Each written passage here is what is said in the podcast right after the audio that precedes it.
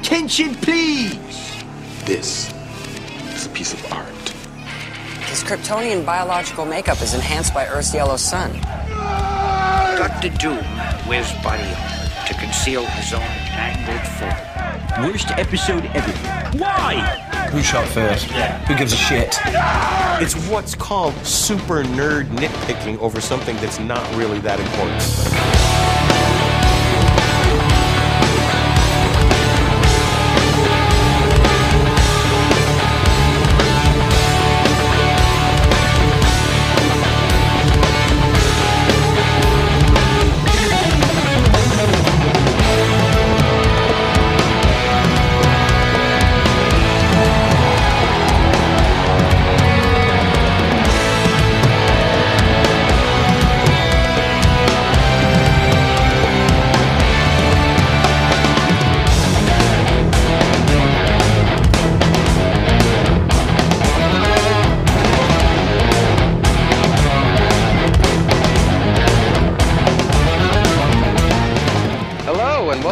Trentus Magnus Punches Reality, presented by Two True Freaks.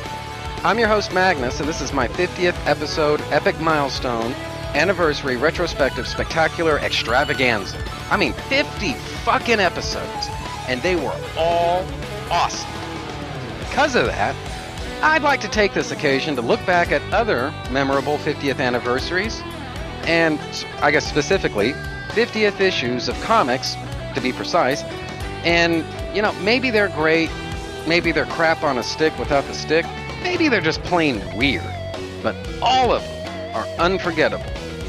To help me out, I've assembled a crack team of podcasters, or a team of podcasters on crack, actually, I have no idea.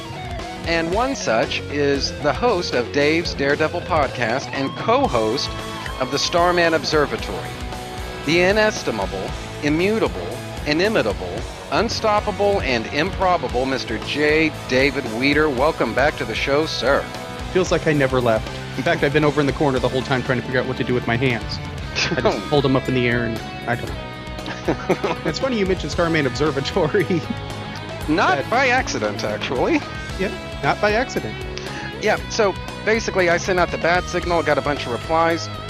Uh, uh, Dave here was one of the very first uh, uh, to volunteer to be on the show. He had a very particular comic book in mind that he wanted to talk about, and it, this is one of those things that I need very little persuasion in order to talk about. Dave, would you care to introduce the issue?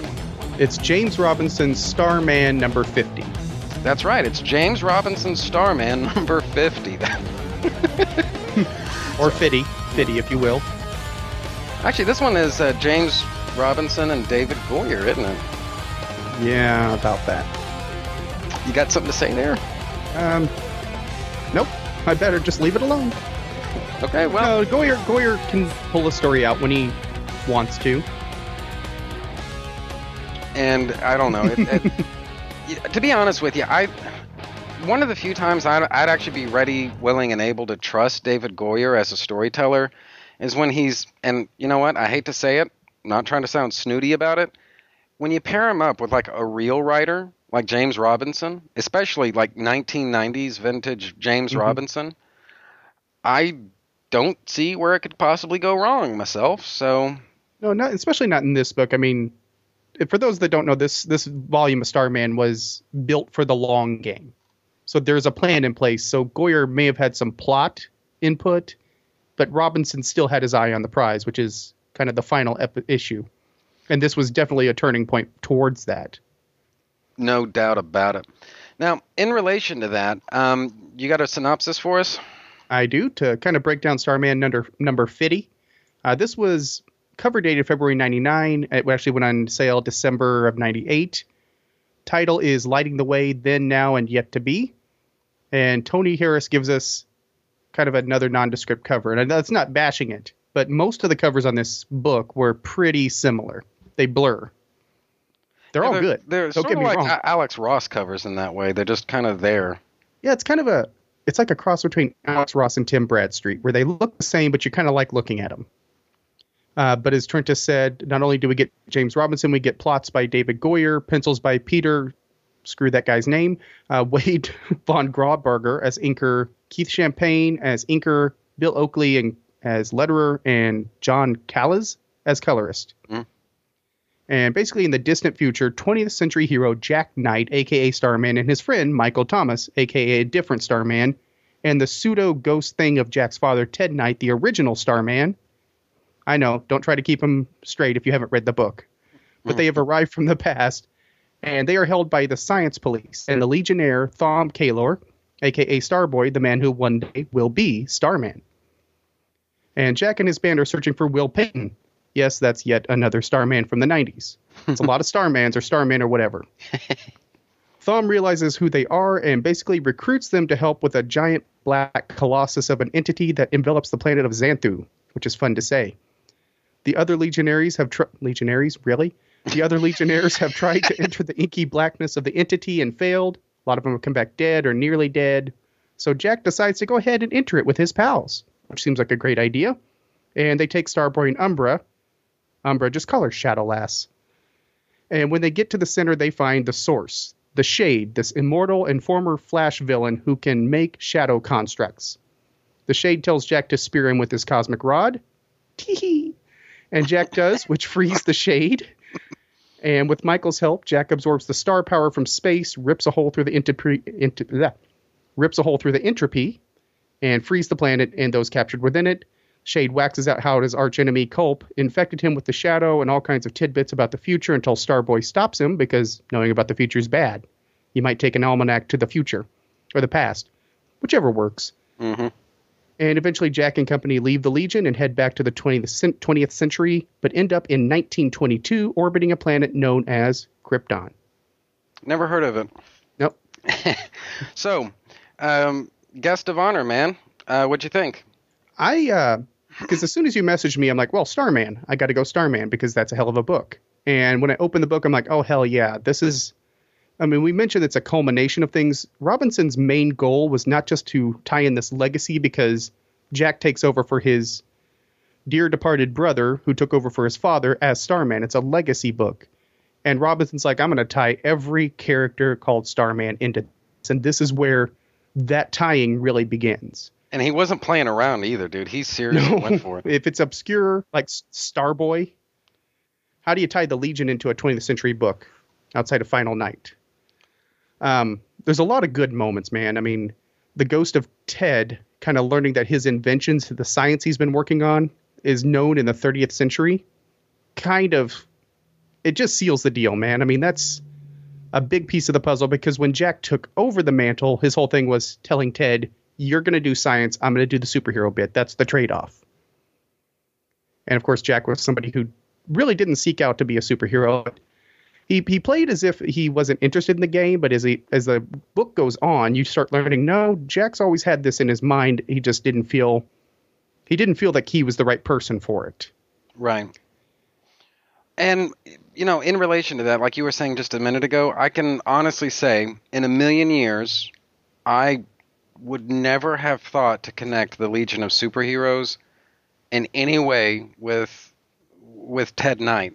Basically, what you're doing is you're tying the Legion of Superheroes in with the with, with the Justice Society of America, and mm-hmm. that is so freaking epic, and it's such an obvious freaking idea.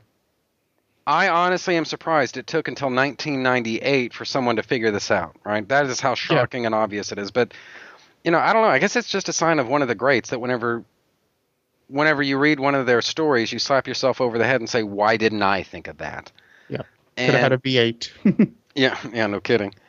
And the other thing though that this issue does, apart from looking looking to the past, without getting too spoilery, uh, James Robinson he kind of walks that fine line between letting you know some something seriously freaking important is on the horizon.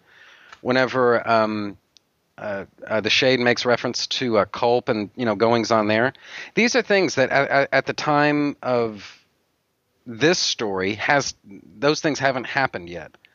And like you know, Dave was saying, you know, you can't really tell people too much about the future, or else God only knows what might happen. But it's setting up something, and you know, it it, it this is not, I guess, just meaningless, casual, throwaway bullshit dialogue. something really huge is is hinted at here, and you don't really get the full effects of that until spoilers. Jack makes it back to Earth in his own time, and then promptly all hell breaks loose. Yeah. But this, I, I think this was the first time this was hinted at. Uh, this directly, yes, but a lot of the adventure you're seeing now was hinted at in the early issues. Right. Again, it's a, a book that had its eye on the long game. If you're reading issue zero or issue one, there are things that are mentioned that come to culmination way down the line. And that's, I mean, as much as I love Harry Potter, the reason I love it is because everything's cohesive. And mm-hmm. this is a book that is probably one of the best runs you'll ever find of any comic anywhere because it's one cohesive story. Because, well, Robinson had a nice deal with DC that only he could write Jack. and I think it's kind of now. I've always wondered how binding that is. You know, um, in other words, if they were to put publish a new Jack Knight story now, I mean, would they be within their legal rights, or was this something that was only allowed at the time, or or, or what? I that I never really I like figured out. I, I don't know if it still applies to New 52, but I would be okay because the New 52 Jack is not this Jack. That universe is gone. So they can do whatever they want with their pseudo Jack. Fair enough. All right, fair enough. Well, the um, the other thing about this issue that uh, really popped out at me, and I know this is just kind of, I don't want to say nitpicky, but this, I mean, every now and then you read a, a comic book and it's just it's got a, a particular character or team or concept or something in there that for whatever reason it just really, it, it just scratches the itch for you. And on uh, uh, page 18 you have uh, Star Boy, or I guess I'd probably better call him Thom, just to simplify things. Uh, the Legion, the Legionnaire Thom, he's sort of losing his mind over the fact that uh, his compatriot, his teammate, I have to spell her name just so you don't mix her up with someone else. Her her name is spelled L O N N A. That's her first name. Last name is L E I N G which if you wanted to speak it out loud, you would say it's Lana Lang, but not that one. It's a different one. And uh, anyway, her name, as you might have guessed, is Insect Queen. And I just liked Lana a lot, and I just thought it was just kind of a a, a cheeky sort of '90s ironic kind of. I don't know. I just I, I liked Lana, and I I think she ends up. Uh, I think she survives the issue. I don't think she's actually killed off here, and I, as I recall anyway. And I don't know. I just I always like seeing her, and I always I just get a kick out of her. Anytime, any excuse there is to put her on the page, I'm there. So Yeah. that was uh, just a like I said, it's it's, an, it's something nitpicky to you know kind of uh, obsess over, but I liked it. So it was, it was- that was fun. Good nod to Silver Age Legion stories when Lana would just hop to the future for no reason. Right. What did you think about how a, a lot of the pages in this are just darkness? Yes. And I, I want to kind of call crap on it, but at the same time, that managed to make it really intense. Well, and honestly, I think sometimes people I probably shouldn't point fingers, but I do think that there are times when scenes are set in darkness for absolutely no reason. You basically somebody was lazy. Is what it comes down to. And I don't really get that impression here. What just by I, guess just by virtue of the fact that the cause of all of the darkness is the shade. I mean, there's there's a textual explanation for it, but honestly, I don't put anything past James Robinson in, in in this vintage of his career. He's one of the guys that if it's in there, he's going to find a way to make it work. He doesn't use crutches. And so to me, it just felt like it was a natural, organic part of the story, and especially since it was it was kind of short-lived. Now there's a lot of darkness on on the individual pages, but I think only like uh, something like two and a half pages are really completely dark. Otherwise, you know, there may be a lot of darkness on the page, but there's also a lot of art and stuff too. It's not, you know, someone taking the uh, cheap way out, is what I'm saying. Yeah. At a glance, it would seem that way, and then as you begin reading, you start feeling that claustrophobia. Right, and when it's done well in movies, and God, I hate it when people uh, compare comics to movies because they really are different things and they should do different things. But the same kind of thing, you know, goes for a movie when when basically the camera is plunged into darkness and you in the right filmmaker's hands that can actually be very powerful and very effective and uh, in fact tim burton in pee-wee's big adventure he used it in a very different way but damned if it wasn't effective and nothing like what it was used here but anyway bottom line i, I loved it i thought it was cool what do you think of it I enjoyed it. I mean, I, I love this whole run. It's it's something where if I can get somebody in on Starman, yes, it's it's a slow burn at the beginning of the book because things are building. Mm. But after you get about about halfway through the first omnibus, which is available in, in trade paperback, you're on. You're hooked. Now, approximate like what approximate issue number would that? Because I've never read the omnibuses. Um, let's see. I think it'd be six or seven. But issue six or seven is when things really get cooking. Oh. Basically, for me, it was when Jack went to the circus and did it with the octopus woman. Fucking a. That's when I really, and not because it was an octopus one. Although that is, you know, that that is the kind of weird, freaky, fucked up sex I don't think either of us would ever have. But No. out of good taste, I think. But um, yeah, I, there was something just so. As weird as that sound, and it is weird. Don't get me wrong, but for as weird as that sounds, it just it's so of a piece with what's this this iteration of Starman was all about. Nothing was being forced. I guess is what I'm saying. It just I really liked it. That was a that was the moment when I said, "Oh, oh," and it wasn't the fact that he that, he boffed a, a, an octopus woman. I don't mean that. I mean just the weirdness of uh, of the story. You know, the antagonist that he was up against, the stakes he was playing for. That that was when I I locked in on the story. So yeah, or, or not the story, this series. So Yeah. yeah. And not long after that was the first Talking with David, which, man, if you're not on board by that old. point, there's no going back. Right. There's no hope for you if you're not on board at that point. Yeah, I, and I agree. And you know, the hell of it is like all of those things are gold. But if you actually just read those talking with, I don't know if you've ever bothered to do this, but just read those issues by themselves, like independently of the rest of the uh, of the series. It really is weird how their their relationship really does evolve to the point where by the shit, I really don't want to give away too much, but something happens at the end of the series between.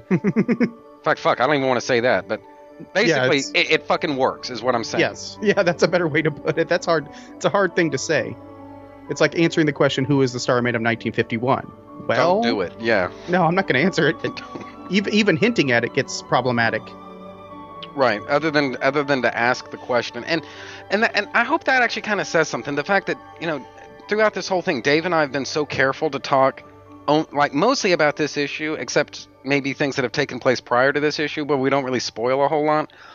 This is one of those things that I think even more than The Walking Dead. I want people to go into it and just have an immaculate experience with it, just like I did. And I feel like to even talk about too much of it, and as far as spoilers, even if it's minor stuff, because I think you know, in the larger scheme of things, I really don't think the Starman of 1951 adds up to a whole lot as far as like the plot of the book. But it's still so fucking cool. I don't want to take the chance of anything getting ruined, you know, whenever someone listens to us talk about it, and because that's how I went into it, and that's how I want other people to to enjoy it if they've never read this book before, you know.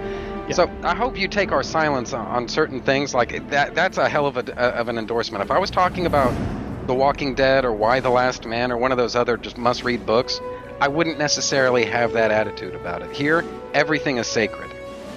Yep, that's. I think you nailed it on the head with that.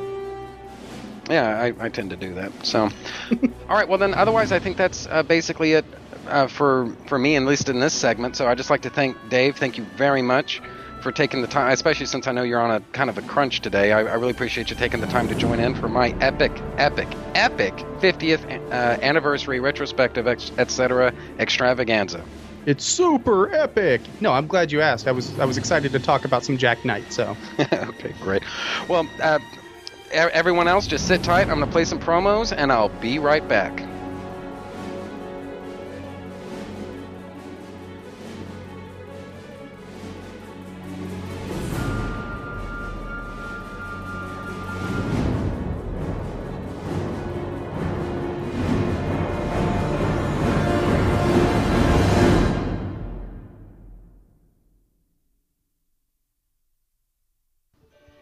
Oh my god, I'm J. David Weter. I haven't podcasted for 36 hours. I need to make a podcast. I have to do this. Maybe something Golden Age. I need a partner. Golden Age, podcast obsessed. Got it. John's John's Toilets and Toiletries. John, we need to make a new podcast. A new podcast? I haven't podcasted in a whole day. I need a new podcast. Well, I've been listening to a lot of David Bowie lately. Let's do Starman and his Golden Age adventures. Ooh, who who was the artist on Starman? What's that? Jack Burnley? Yes, we should cover Jack Burnley's run on Adventure Comics and Starman. Okay, I have just the perfect guy because I know another guy who loves Jack Burnley. So let me call Charlie Niemeyer and see if we can get him on a three-way here. Hi, what's up? Charlie. Charlie. Ah, We need you to do a limited series podcast monthly at starmanobservatory.blogspot.com. Are you available? Uh, monthly? Uh, Starman, that's Jack Burnley, right? Oh, heck yes, I'm available. This podcast is Go. The Starman Observatory, covering Starman's Golden Age adventures. Monthly at starmanobservatory.blogspot.com.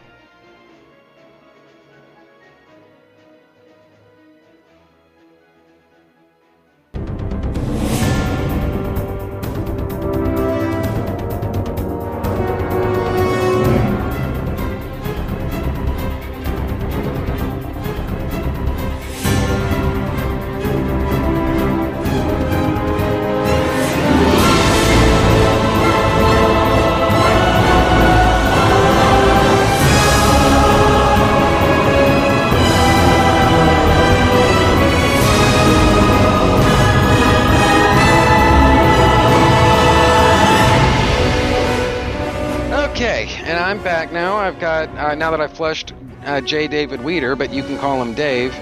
I've actually got a new uh, guest host with me. Some we're going to be talking about a completely different comic, completely different era, and uh, that's basically what we're going to be doing. That's the plan. So I would like to welcome back to the show one of my favorite guests, the co-host of the Starman Observatory, Mr. John M. Wilson himself. Welcome back, sir.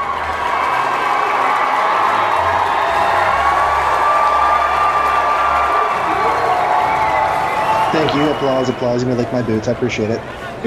So what are we talking about today? Uh, well, you know, I was looking through all the 50s and I thought, well, there's like, you know, the Gold Key Star Trek 50, there's like Turok Son of Stone number 50, there's all these really classic, awesome 50th issues out there. And I thought, no, screw it. I'm going to go with Amazing Spider Man number 50.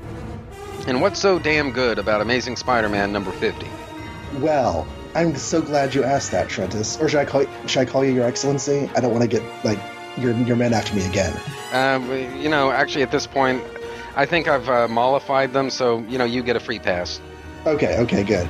Amazing Spider-Man number 50 is the classic, classic story Spider-Man No More. It, if we can just ignore the fact that it has been sort of pulled out of mothballs and rehashed, I think, at least 17 and a half times since then. It's true. this is the original classic story. Um, it has an amazing cover with Peter Parker walking towards uh, the camera and the looming shadow of Spider Man moving away from us, looking over the shoulder like he's never going to see us again. And it's it's just an awesome cover. Very it. iconic. It's incredible. This is one of the most iconic Spider-Man covers, uh, at least that I'm aware of. Yeah. you want to go ahead and dive into what happened in this book? Absolutely, positively. Okay. Well, uh, I always like to read the credits because Marvel's 60s credits were pretty fun to read. We have Stan the Man Lee and Johnny Ringading Romita invite you to join the capricious company of Mickey DeMeo inker and Sam Rosen letterer. Hang loose, hero, it's action time. Uh, like said, it's called Spider Man No More. We open up with Spider Man just in the middle of attacking some people. I don't know if they stole his milk money or what it is, but he is punching and kicking and jumping and jiving. uh, he saves a couple of people who the girl is all like, oh, thank you. And the guy's like, dude, that's a man in a spider costume. He is dangerous. Get away. So um, Spider Man always, you know, he never gets any love. No. Uh, he gets back home to find out that his Aunt May has had his her seven thousand five hundred twenty eighth stroke, and so uh, she's over at Anna Watson's house. Harry Osborn's there. She was calling for Peter, but now she's passed out. Uh, Peter's all mopey, and he stays up all night trying to study, but he can't because he's distracted. Goes to school the next day and fails a test Professor Warren is very hard on him about that because he came in this big bright star and now he's not a bright star anymore. Uh, to just add insult to injury and pour salt all over that bleeding, pussing wound, we have J. Jonah Jameson on a, his, you know, Spider-Man rant on the television news, and Peter actually starts to listen to the guy. And he's thinking, you know what? Why am I even doing this anymore? Spider-Man just adds so much trouble to my life. I'm not there for my aunt. I'm not there for my studies. I never get to see my friends. I'm done. So he walks through the mopey rain of sadness and in the middle of an alleyway, he pulls off his clothes, takes off his Spider Man suit. We don't see the naked bits, Thank puts his clothes back on, and leaves Spider Man in a trash can. hmm Uh, next day, a kid runs into the Daily Bugle and shows Jonah Jameson that the Spider Man costume has been left in the garbage. Jonah is so excited and so happy and feeling so generous that he gives the free kid a, that he gives the kid a free copy of the Bugle on the way out. I tell you, he's all heart. That one. um, at the same time, there's some movements in the underworld. Now that Spider Man seems to be gone, which of course Jonah Jameson has plastered all over the television and uh, newspapers, the large, fat crime boss known as the Kingpin is ready to take over. This is the first time we've ever seen this gentleman. We don't really know much about him, but he is ready to take over the crime boss uh, position. All of the underworld gets together behind him. Uh, a recurring character in the story named Patch, who is actually Bugle reporter Frederick Foswell in disguise and former crime boss himself. He decides to get in on the action, and all this is going on. I don't want to spend too many details. Peter Parker starts enjoying life. There's no more Spider-Man uh, woes. Uh, he's he's starting to realize that he's catching Gwen Stacy's eye, and she has definitely caught his, even though he's supposedly dating Mary Jane at the time. But she's a bit of a um, uh, airhead during this season, so he doesn't really know if he wants to stay committed to Mary Jane or not. He's around for Aunt May. He has to talk himself out of catching some bad guys. He starts to catch up on his studies. But then one day happens, he's heading home and looking up at the top of a warehouse building. He sees the night guard is being attacked by some hoodlums. So there's no one else to save this guy. He's the only one who can do it. He jumps up the building, punches out the bad guys, stays in the shadows so his face can't be seen, and the night guard thanks him for his help. And the night guard reminds Peter Parker of his uncle Ben. And Uncle Ben is the whole reason that Peter's in this business. We get a flashback to the origin story about how Uncle Ben was shot by a thief that uh, Peter Parker had let run by him, and he catches the thief as Spider Man and realizes that, you know what? Even though it's, there's a whole lot of cost to my personal life, there's a whole lot of sacrifice, I have to help people. I have to be Spider Man. Um, the subplot with Frederick Foswell, who was Patch, continues. He goes to visit the Kingpin and offers to take over Kingpin's own organization and let the Kingpin stay on as one of his lieutenants. Uh, the Kingpin shoots a ray at him for his troubles, and we end the issue with Peter Parker sneaking into the Bugle, taking back his Spider-Man costume, making fun of Jonah Jameson, and swinging off to kick ass all over again. This is this is really weird. This I, I can't put my finger on it, but like the basic story to this, it just reminds me of something I saw in a movie one time. Yeah. Yeah, I I can't. Rem- it had like Tobey Maguire in it. I think I don't. I'm, And and maybe that one girl from the vampire movie. yeah, yeah, like from the '90s, I think. Yeah, she went on to do something or other, and then she was a cheerleader at one point. And yeah, I think she was in the movie too. Yeah, yeah, yeah, Yeah. something like that. Yeah. You know, actually, I won't. T- I, I won't tell you how many um, times I fantasized about her though as a teenager. But anyways, Well, you know what? Um, I'm going to break protocol here a little bit, and um, I'm going to confess to the fact that I, a ginger, for a long time had Miss Kirsten Dunst, a fellow ginger. She was in the Spank Bank for quite a while there, yeah. I'm not ashamed to admit it. I'm only just a couple years older than she is, and whenever I saw her on Interview with the Vampire, you know, it's just like just that perfect age. And then I grew up with her, so every time she did a movie, I was still just like the perfect dating age for her, you know. Right, yeah. And um, and so she's always just been one of those girls. I never cared for her portrayal of Mary Jane, but personally, I blame her director because she has played Mary Jane in other films and done a good job of it. But whenever they gave her this script, she was playing somebody, but it wasn't Mary Jane. Well, uh, think of it as humoring me. Uh, exactly. You know what? Mate? Well, yeah. Fuck it. We're on the subject. Um, think of it as humoring me, right? Like, what exactly? Because keep in mind, I'm I'm not. I I like Spider-Man, but I wouldn't say that I am uh, like a core Spider-Man fan. So, what exactly was it that was off about Mary Jane's portrayal eh, or characterization, really, in Mary the movies? Jane. I'm sorry, I didn't mean to cut you off. Oh no, that's it. I was going to ramble after that. Go for it. Mary Jane is outgoing. She is loud. She's a social butterfly. She's carefree, and even to the point of being slightly obnoxious about it. And we saw little teeny glimpses of that in the first film. For instance, whenever um, she got done talking to Peter in their backyard, and then Flash drives up and she like races out to drool over his new car. We saw a little glimpse of like a a, a, a, a excited about life kind of girl. But every single time she talked to Peter, she put on her mouse voice and she became this little wistful thing, this little frail, I don't know what. And it just wasn't the character that I wanted. And I love Kirsten. I do. But that, I don't know, it just never struck me as being a Mary Jane kind of character. Okay, fair enough. Fair enough. Now, one of the things that kind of threw me about this, uh, and I guess only like when you, it was only whenever you finally got to it in uh, your little synopsis, only then I guess did it really click. Um, Professor Warren is basically, uh, he, he's pretty much busting Peter's balls about uh, his lackluster performance. It's right there on page five, looks like the fifth panel. Basically, you know, telling Peter, look, you know, you need to face the fact that you know you, you suck and you used to not suck but now not only do you suck but like you suck out loud and you need to do something so you don't at least so you don't suck as bad anymore Right. right? That's what needs to happen here. Now and that's fine. You know he said yeah you started off with one of the finest records. And i'm like okay motherfucker uh, on his first day in your class as far as you know he caused a fucking explosion all right what the hell are you talking about so anyway, and it's just that I, I hate to say it, but it was only when I was reading it this time that it kind of that that moment came back to me. And I, if I'm not mistaken, Norman Osborn was mixed up in that. So yeah, And this is, of course, the character who would later uh, swipe some of Peter's and Gwen's DNA and clone each of them and dress up as a humanoid jackal to taunt Spider Man. really. Yep.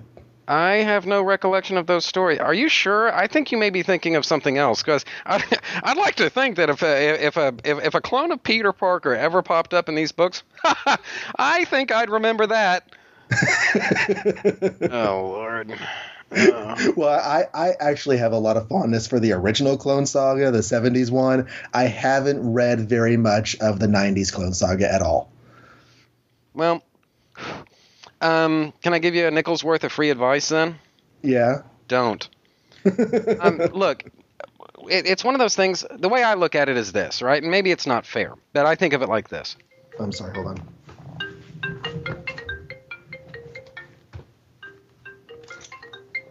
It's like the American Beauty soundtrack. Yeah. It's my wife. I'll text her. You might have to re that last sentence, though. Sorry. Oh, no problem. Uh, oh, yeah. Um, maybe it's not fair for me to say this, but this is just the way that I look at it, right? When I was 13 or 14 or so, basically right as, you know, the uh, 1990s Clone Saga was really kicking into overdrive, hmm my theory is this Marvel just didn't want me to be a Spider Man fan. They're like, you know what? We're doing good right now. We don't need you. Why don't you just go back to DC? Just camp out there. You seemed happy there. We were happy having you there. That's where you need to stay. Because I got to tell you, man, I mean, it's like every time I tried to get into Spider Man, some fucking thing would come along. And of course, the granddaddy of them all, the Clone Saga. I mean, good luck getting into Spider Man with that. You know? uh, and and Well, God, it- a- and all the weird machinations behind that story just make it even more difficult because it was supposed to be Spider-Man: The End. I mean, that was supposed to be the end of the Peter Parker Spider-Man. We're going to change it over. You know, that was the original One More Day to to cast off the marriage, to give Peter Parker a send off, and bring in a new Peter Parker, a copy of Peter Parker with a little bit of a different background to be the new Spider-Man. And then they decided to stretch the story, and then they decided to undo the story. you know there are there are very few instances in, uh, in in comics, at least that I'm aware of, where the behind the scenes story is more interesting than what's on the printed fucking page. You know, but I, I, you have to admit, dude, the uh, you know the Clone Saga is kind of one of them. Now, I and it's one of those things that you know what, if you doubt me on this, I ask only that you consider this. There came a point, and it was actually it was a couple years ago, in fact, where Marvel decided to. It, it's a non-continuity thing, but they basically decided, you know, what we're gonna do. We're gonna publish the original fucking Clone Saga the way that it was originally supposed to have been done, and you can see for yourself how punk rock it would have been, dude. I read it, bitch. It wasn't all that. I, I wasn't too impressed with it either. I actually didn't finish. Oh, you didn't?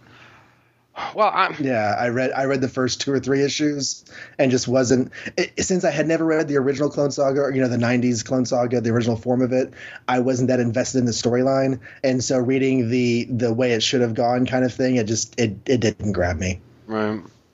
Well, and um, but but '90s Spider-Man because I even though I have a bit of a Superman reputation right now, and I and I do love Superman, he's my number one guy, and I like podcasting about him. Uh, Spider-Man was the one I grew up with whenever I was a kid, I had, you know, the first 20 issues of Spider Man in collected format and read those bitches like 20, 30 times as a kid. Um, and then started buying when I first was able to go to a comic book store and buy comics. The first thing I went to look for was the latest issue of Amazing Spider Man, and I got 341 off the shelf. Oh, damnation. That's good. That's uh, several years before. Wait, that's is that what is that? That's not Maximum Carnage. What what is that? No, no, no. That's that's about three years before Maximum Carnage. It's actually a trilogy where he's lost his powers.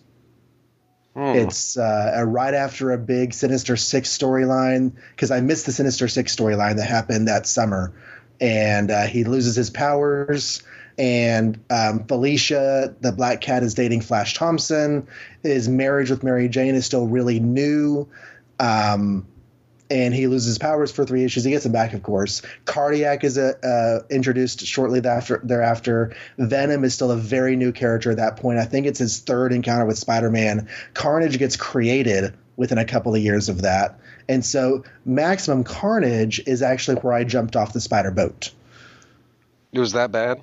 It was. I was getting a little bit bored, and I missed a chapter, and I didn't care to make it up. So I just kind of stopped reading. I think I stuck I, I stuck on with Spider-Man 2099 for a little while longer, and eventually, as most of us have done, teenage life just kind of distracted me from comics for about 15 years. Yeah, yeah, it, will it, do that. Yeah. well, and you know, actually, it's it's kind of funny. You know, I was sort of in the same boat, but with um, with uh, Superman. I don't know if if it was the material that changed and then just kind of moved on, if or, or if it was me but you know, it just kind of felt like the the cho- and I don't want to get all Kevin Smith here, but it, it just kind of felt like the choice was new comics or pussy.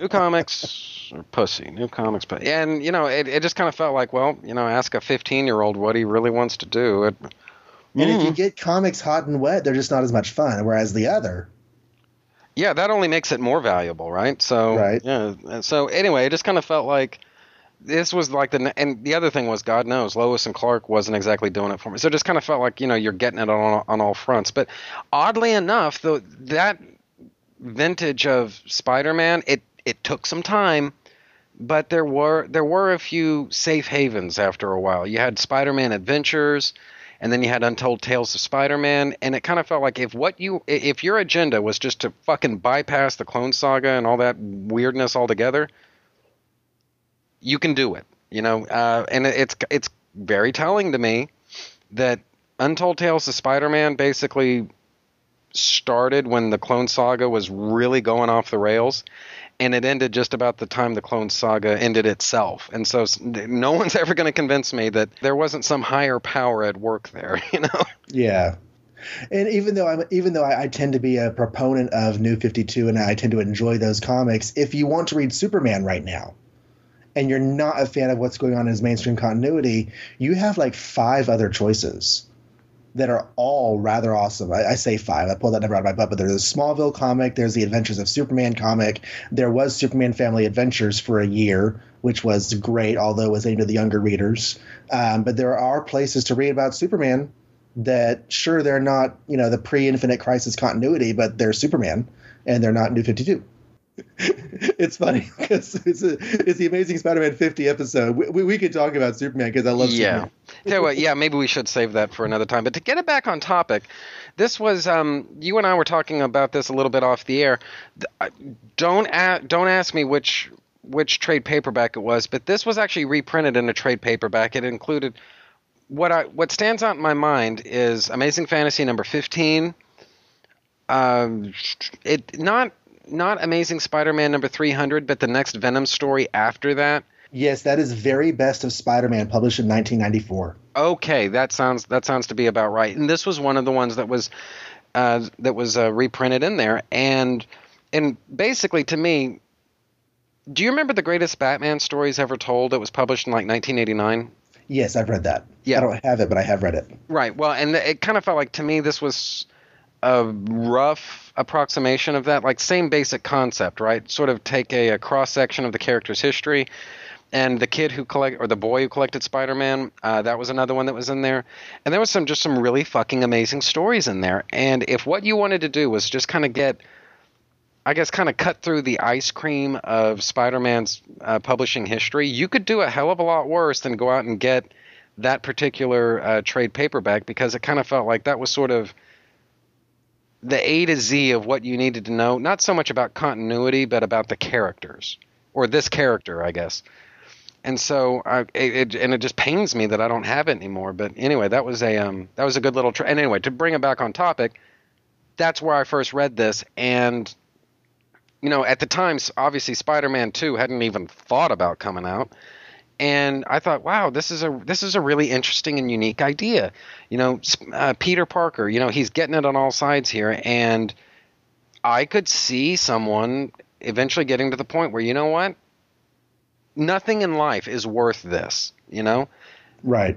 I, am you know, because at this point he's really got two options. He can give up being Spider-Man, or he can put a gun in his mouth. You know, it's one of the two. And if he puts a gun in his mouth, obviously there's not going to be an, uh, an Amazing Spider-Man number 51. So how about we just let him not be Spider-Man for an issue and just see how that plays out? And I just thought this was a really cool fucking idea. And like you said, it's been kind of revisited several times, not least of which, not to go back off topic, but I think maybe one of the most notable examples that I can think of of revisiting this story in the most horrifying way possible. It was right before the 1990s Clone Saga kicked on, where it was sort of like the reverse of this story where Spider-Man gives up being Peter. Yes, Peter Parker no more. Right, and the hell of it is, look, I realize that you're in the periodicals business, and a new issue has got to come out every single month, even if you've got nothing to say. Even so, dude, somebody, one person, had to give final approval for this story. He had to read the pitch for it and say, you know what, this has got disco potential. Let's print it. You know, that guy needs to be drawn, quartered, tarred, feathered, and run the fuck out of town, all right? Because I'm sorry, that is the most inexcusable piece of crap I've ever read. And guys, I collected Image in the 90s. Wow. Is, is, is it bad if I actually have a little, uh, just a tiny soft spot for Image in the 90s? You know what? For sheer nostalgia, go for it, dude. but it, it's all it's all style, no substance. And if you accept it's all style, no substance, then then enjoy it on that level, and that's what I do. Well, it's a Michael Bay movie. It is a Michael Bay movie. And if, if, Michael Bay didn't grow up reading Image '90s comics, I'll pay somebody hundred bucks because I bet you he did. well, I don't see how he couldn't have, but yeah, you know. Anyway, so and honestly, just I'm gonna look. I realize that what I'm about to say has doesn't have but jack and shit to do with Amazing Spider-Man number 50. This is just one of those little mission statements that I think you know everybody needs to get clear on. I will never, ever bash on somebody for for liking the comics that they like. I don't care what comics you're into or what you collect. There was a time when it was not especially politically correct to to uh, collect Superman right? I lived through that era, right? People looking down their nose at me like, "Wow, dude, you're buying this, really?" And right. if someone someone out there, you know, they got a boner for 1990s image, dude, more power to you. You know, I'm I, I would be the last person to to anyway. So there you have it. So, uh, but as it goes for Spider-Man, This is this is this is a fun conversation. I do want to say though that um, I I loved the interplay between Peter and Gwen in this issue because each of them is increasingly fascinated by the other, and Peter just won't let himself see that Gwen is totally spreading her legs for him, like one hundred percent right? and and he just won't let himself see it. I don't really know why, except for of course the whole storytelling reason that they have to build the tension and and let let that you know thing slowly burn out. They can't blow their wad in one issue, or they won't have anything for next month. So um, it's it's a nice little subplot. This uh, this story also begins to spell the end for who the man who was an important recurring character, and that's Frederick Foswell. I don't know how much you know about him. Um, I know the name, and but that's about it. I I, I couldn't tell you anything. He in the early Ditko series, uh, there was a story of the big man and the enforcers. Oh, that I remember. Right. Okay, the big man was this big man, you know, it's in the name, and he had uh, this metallic mask face, and he had this huge presence, and he had these three enforcers, and basically all the he was the kingpin before the kingpin. And at the end of the issue, he unmasked, and he's And this he little bitty, you know, runt, Frederick Foswell. Right. Okay. he goes to jail. When he gets out, uh, he gets a job at the Bugle, and he begins dressing up as a stool pigeon named Patch, so he can get more stories by hanging out in the underworld. And when this story happens, we're led to believe that he's decided to go back to his life of crime. And two issues after this, he has been captured by the Kingpin, and he gives his life to save the lives of um, J. Jonah Jameson and I think Spider Man as well. So he he dies a hero, but he is probably the first and most oft forgotten death in Spider Man's life besides Uncle Ben. Really? There was Yeah. nobody in between. As far as I can remember, there's no significant death that was directly tied to the career of Spider Man. Wow. And yet no one ever mentions Frederick Foswell. I mean, sure, Gwen Stacy and Captain Stacy, they were the next big ones, but you know, Frederick Foswell was kind of important at the time. Okay. All right. I'll I'll ride with that. All right. That's okay. I didn't know. Uh, I mean, I knew you knew your Spider-Man stuff, but wow, talk about sending me to school. He's later reincarnated in the post-crisis Superman world as Sam Foswell, who works for the other newspaper. I was going to bring that up. Sorry. no, it, dude, you you beat me to it, dude. That's good. But wow.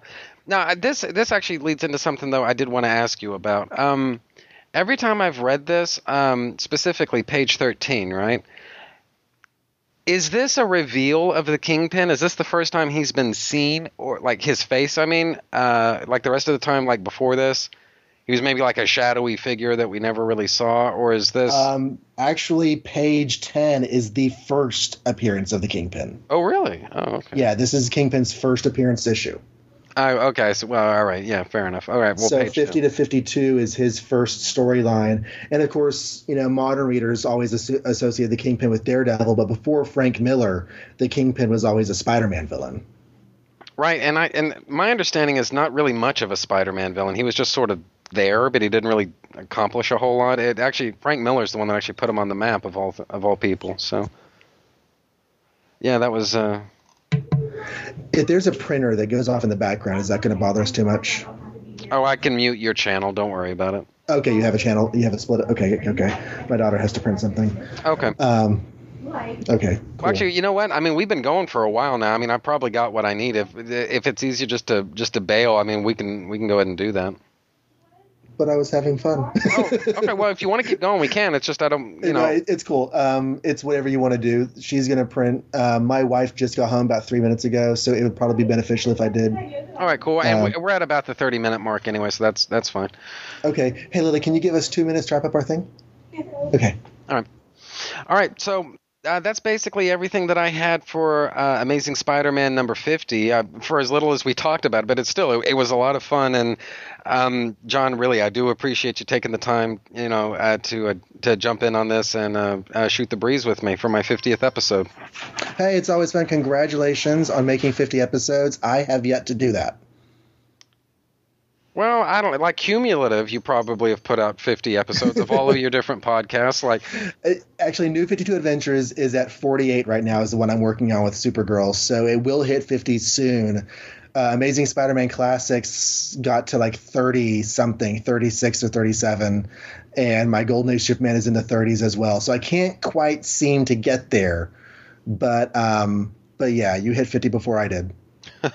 well, I chalk it up to uh, beginner's luck, right? I'm sure if I ever start another podcast, it's going three episodes. That's it. So, Right. all right. Well, Well, can I uh, can I yak about my stuff before I go? absolutely. Yeah, that's actually going to be the next thing I went that I went into. Okay. Well, never one to deny an effort, uh, an opportunity to pimp myself. Let me just say that the New 52 Adventures of Superman is over at new52superman.libsyn.com, where I'm looking at all of the current adventures of the Superman family of titles as they are published in their trade format. Over at Avengers Inspirations, my daughter Lily, who is 12, she and I look at all of the early issues of Avengers characters, uh, their solo titles, and the team book itself once we get there. And Golden Age Superman is a glacially progressing podcast, but one I enjoy doing when I can over at goldenagesuperman.libsyn.com. The the cod topic there is not exactly secret. I look at the early adventures of the Man of Steel. And coming in June, starting on June 14th, the Star Wars Saga Cast hmm. at the Star Wars SagaCast.com. So that is where I, in a sort of short fire format, not too much unlike trying to is format here, just trying to you know crank out quick episodes. I'm looking at any Star Wars story that appeals to me. Uh, lately, I've been just going through the early Marvel issues and uh, Splinter of the Mind's Eye and the early stuff. But uh, if I get bored with that, I may jump to the 90s or whatever. So, me talking about Star Wars and kind of exploring the expanded universe and podcasting about it as I as I go. Sounds sounds great. Can't wait to listen to it. So, all right. Well, then uh, that's basically it for this segment. Going to be right back after these messages. After these messages, right back.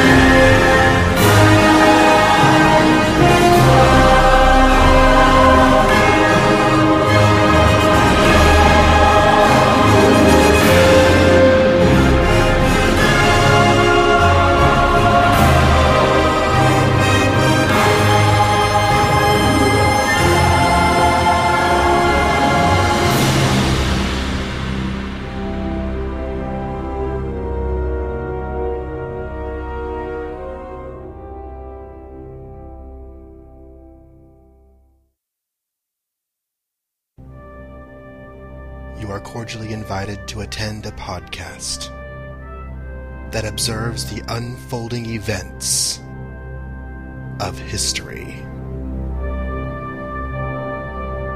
Come with me and observe the birth and growth of a legend. From the pages of a 10 cent pulp comic book to the newspapers, radio program adventures, theatrical films, and more.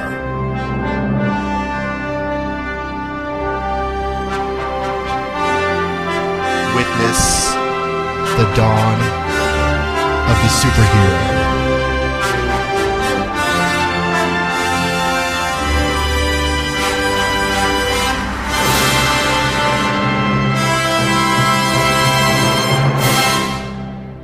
Golden Age Superman. Available on iTunes and at goldenagesuperman.libsyn.com. Every legend has a beginning.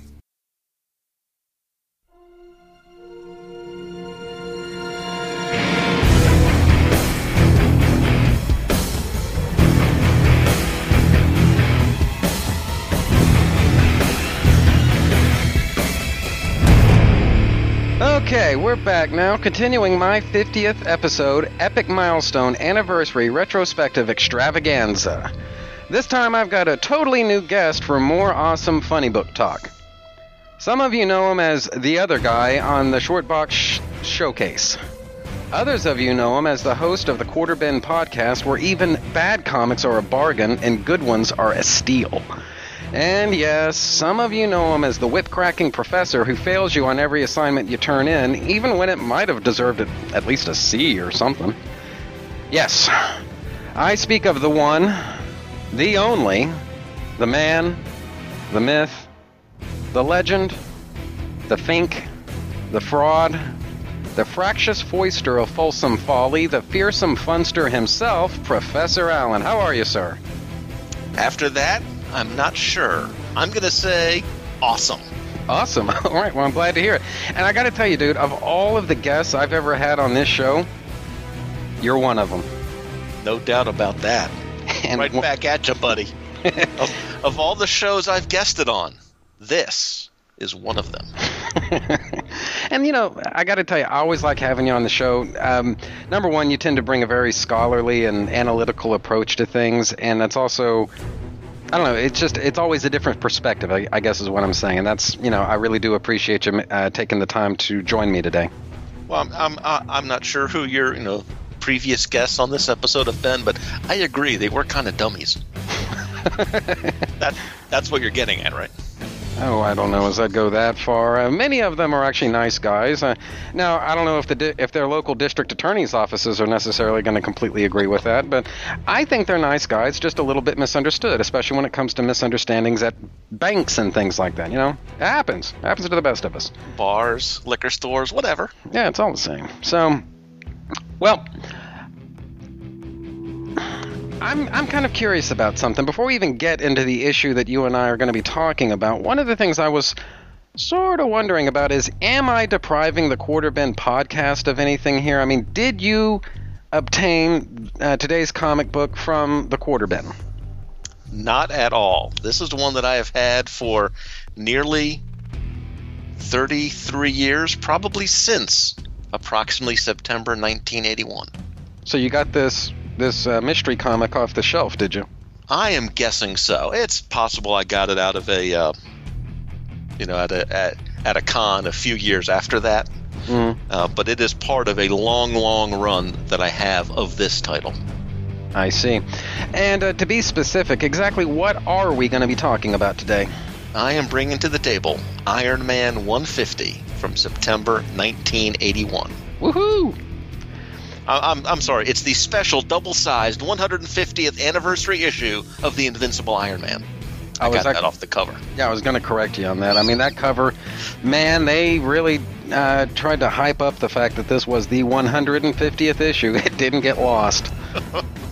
um, awesome. Now, two things uh, that I want to say here before we get into our discussion. To start with, this is the second Marvel comic that I've talked about so far in this show. But I guess apart from that, number two, it's funny that you chose this issue because this is one of the very few issues of Iron Man that I've ever read. I mean, I've never been you know a big Iron Man expert, so if you'd chosen just I'm I'm not kidding, just about any other issue of uh, of the run, I don't think I'd have as much to say, but it but being as it was this particular one, I actually do have a little something something to contribute here. So I just thought you might get a little kick out of that. All right. know, I, I, I did look at a few other potential titles from some of my favorite series. Uh, some things I've talked about on the Quarterbin podcast, like Jon Sable or something like that. Or I've thought of Warlord or Mike Grell, were uh, Warlord or Green Arrow, Mhm. were others from that era. All three of those do have Mike Grell in common as the as who's my favorite comics creator. But I was looking at those 50th issues, and none of them really stood out as great issues. I, I, I did think about picking the Jon Sable. I was like sort of pumping up that that title, uh, but Mike Grell had stopped drawing it by the time they got to 50. So it was his story, but the visuals, you know, weren't quite as striking as they were. So I just went with the parameters of what you actually asked for, Mhm. which was my favorite issue of anything with a 50 in it. And Iron Man, again, it's not in my very favorite uh, books. It, it's probably in the top 10, but Iron Man 150 is one of my absolute favorite single issues. So I'm glad you had it available. Well, me too. So, um, you want to get into the synopsis here? Yeah, well, let me actually talk just a little bit about this. This is the second part of a two part story, and it is a double sized issue, so it's more like the final two thirds of a two part story. And and in context, uh, 149 and 150 were popular enough and well regarded enough that it generated a sequel eight years later. 249 and 250 Oh Lord. are are direct sequels to 149 and 150. So actually, two 250 was also uh, uh, one that I considered, but it's just hard to beat the cover image on 150 of Doom versus Iron Man going head to head, toe to toe. So I, I I I went with this one, and these four issues 149, 150, 249, 250 are so popular and resonant that another 20 years later, 27 years after this issue, uh, David Michelinie revisited the story with a four issue mini Iron Man Legacy of Doom. So, depending how you want to look at it, issue 150 can be considered part one of a two part story, part one of a four part story, or part or uh, it's part two of a four part story, or part two of an eight part story. Good lord. Uh, the, and, and that eight part story told over more than a quarter decade, uh, all by Michelinie. Great, great stuff.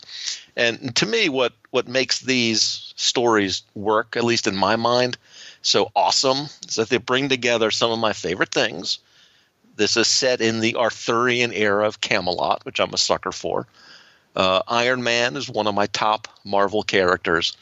And my single favorite character in all of comic books is Victor Von Doom, the glorious president for life of the realm of Latveria. Because I figure if you have if you have one election, that's enough. I mean, if you get it right, I think that's enough.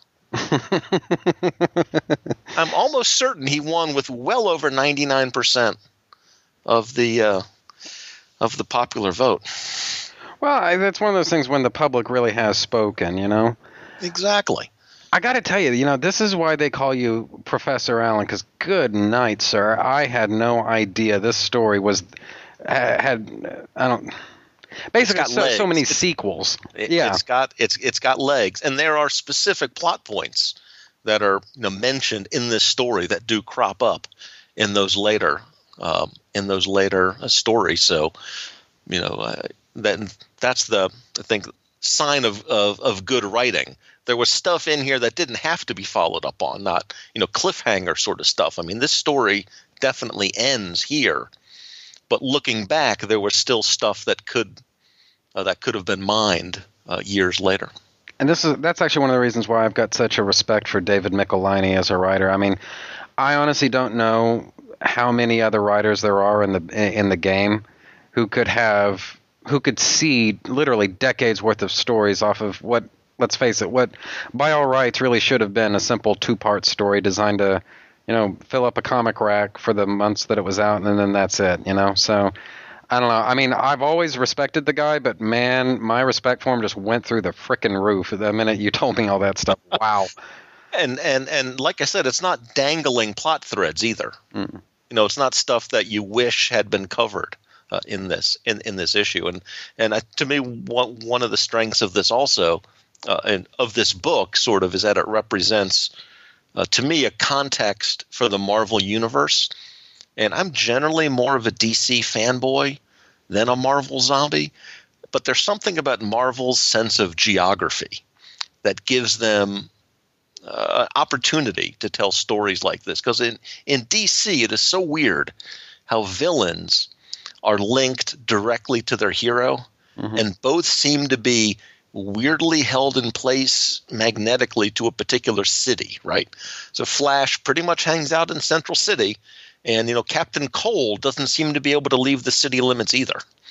You know, similar for the the Penguin in Gotham or the Parasite in Metropolis. So the heroes hardly ever face someone else's villain. Mm-hmm. You know, maybe in a crossover, Justice League, something like that. So, you know, the Joker doesn't take on the Flash, or Cheetah never battles Green Arrow, or or or whatever. But the way that Marvel has constructed their geography, their shared universe, pretty much everybody's in New York City. So the villains and the heroes cross each other's paths regularly. So it makes sense that someone like the Kingpin can migrate from being a Spidey villain to a Daredevil villain. Or in this case, for Doctor Doom to cross paths with Iron Man. It just it fits. It makes sense. There's there's a logic to it. Right.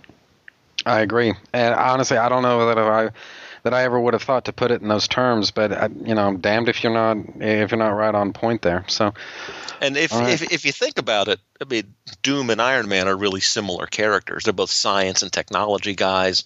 Doom has some gypsy magic thrown in. Both have armor, you know, energy blasts and all that. There are a lot of parallels. So uh, when they battle each other, even though they're not each other's enemy, I think it works. There's there, there's some logic to it. I agree. I agree. So Iron Man 150, Knightmare, that's with a K, because they're in Camelot time. So Knightmare was written by David Michelinie with art by J.R. J.R. and Bob Layton. And this does pick up exactly where 149 ended. Doom's time machine hurtling him and Iron Man into the past. They assume for a second it was just some huge explosion in the lab, and they believe they've been, you know, thrown out onto Doom's courtyard. Only after looking around does Iron does Iron Man stop the fight, because of course they're fighting, to realize that they've come a little further than that. They are, in fact, in Camelot. Now, Doctor Doom actually knows what happened. His assistant sent the pair into the past. The uh, time platform or time cube or whatever it was at the time had been set for Camelot because Doom wanted to, to head there to consult with the great sorceress Morgana Le Fay. Now, thanks to these events, he arrived a little earlier than he intended and much more permanent uh, uh, seeming state than he had planned. So they haven't been there very long where they're confronted by the guards who take them prisoners because they're to be judged by King Arthur as you know, interlopers or trespassers. Iron Man is quick to go into appeasement mode and demonstrate some of his armor's abilities. Doom is less forthcoming, pointing out that in his homeland he is the king, and he's not going to lower himself to perform parlor tricks like old Shellhead does. they are kept as permanent guests for the time being, but they're not technically prisoners. So King Arthur sends each man a uh, female companion for the duration of their stay. Of course, Tony Stark has a particular sense of priorities and decides to spend his favorite type of uh, quality time with Eleonora, a woman who's what, a thousand years younger than he is? Now, wow. Now, on the other hand, Doom, thinking with his ac- thinking with his actual, you know, brain, uses his companion girl for information. So, you know, pumping her in a little bit different way. And uh, And here I was about to, you know, praise you and congratulate you for not using a oh, euphemism. come, I had uh, that one was just sitting there. It- okay, well, fair enough. so he gets information about Morgana Le Fay's whereabouts, and once that knowledge is obtained, he immediately leaves the castle, locates her castle, and offers his services to the Dark Sorceress. Now, Doom explains to her and to us as readers that he's been visiting great magicians throughout time with one sole purpose to free his mother from the prisons of hell, which, as mythic quests go, is pretty bold, and for Doom is surprisingly personal. She was a magnificent woman, he tells her. He explains that every year on Midsummer's Eve, Doom himself battles the demons of hell using his mother's own spells with hopes of freeing her spirit from its infernal confinement. And each year, I failed. So the sorceress, Morgana Le Fay, strikes a bargain with Doom. She will help him if he will lead her undead soldiers in final battle with King Arthur. Doom readily agrees. And so the battle is begun. The existing power structure, the establishment, the man, if you will, of King Arthur and Iron Man, versus Morgana Le Fay's undead army led by the righteously angry hero of the people, Doctor Doom.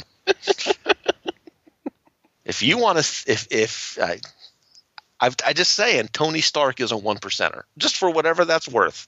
I'm just throwing that out. yes, he is. The, the battle rages until Tony figures something out. The only way to truly stop undead soldiers is to stop them at the source, LeFay herself. While the battle goes on, he flees and makes his way to her castle. Doom reaches the reasonable conclusion that Iron Man is fleeing like a coward, but he's actually going to battle the sorceress. And it should be understood that I think this is the uh, bodyguard era of Iron Man. It's not generally Exactly. known that it's Tony That- Stark. That's right. That's right. Which is why I love uh, throughout this uh, this story and even into the in, into the sequels, uh, Doom simply refers to him as lackey, Right. meaning he is Tony Stark's lackey, Right. which I love. Me too. Uh, so, uh, uh, Iron Man and Morgana Le Fay battle. It's a fight between science and sorcery. And in the end, since I double checked, the title of the book is Iron Man. Iron Man does defeat Morgana, but she vows revenge. Do not think you've escaped my wrath, for I shall study, I shall grow. I shall wreak horrible vengeance on you when I return in a hundred issues. Okay, she doesn't say that, but it's implied. it's implied.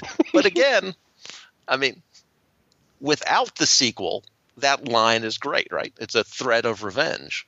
But that's one of those things in the sequel stories. It is uh, it is Morgana who is the uh, the impetus uh, for those return battles uh, down the road. Uh, meanwhile, back at the battlefield, the undead soldiers become well dead again. And Doom, lo- Doom knows now that LeFay has been defeated, and his chance of rescuing his tormented mother has once again slipped from his grasp. And that chance to rescue her is gone forever. In a rage, he speeds over to the castle and busts through the wall, Kool Aid Man style, shouting, Where is she? You heard me, lackey. There it is. You heard me, lackey. Where have you taken the sorceress LeFay? Iron Man actually does talk some sense into Doom and admits that there's no reason for him to stay, you know, in Camelot anymore.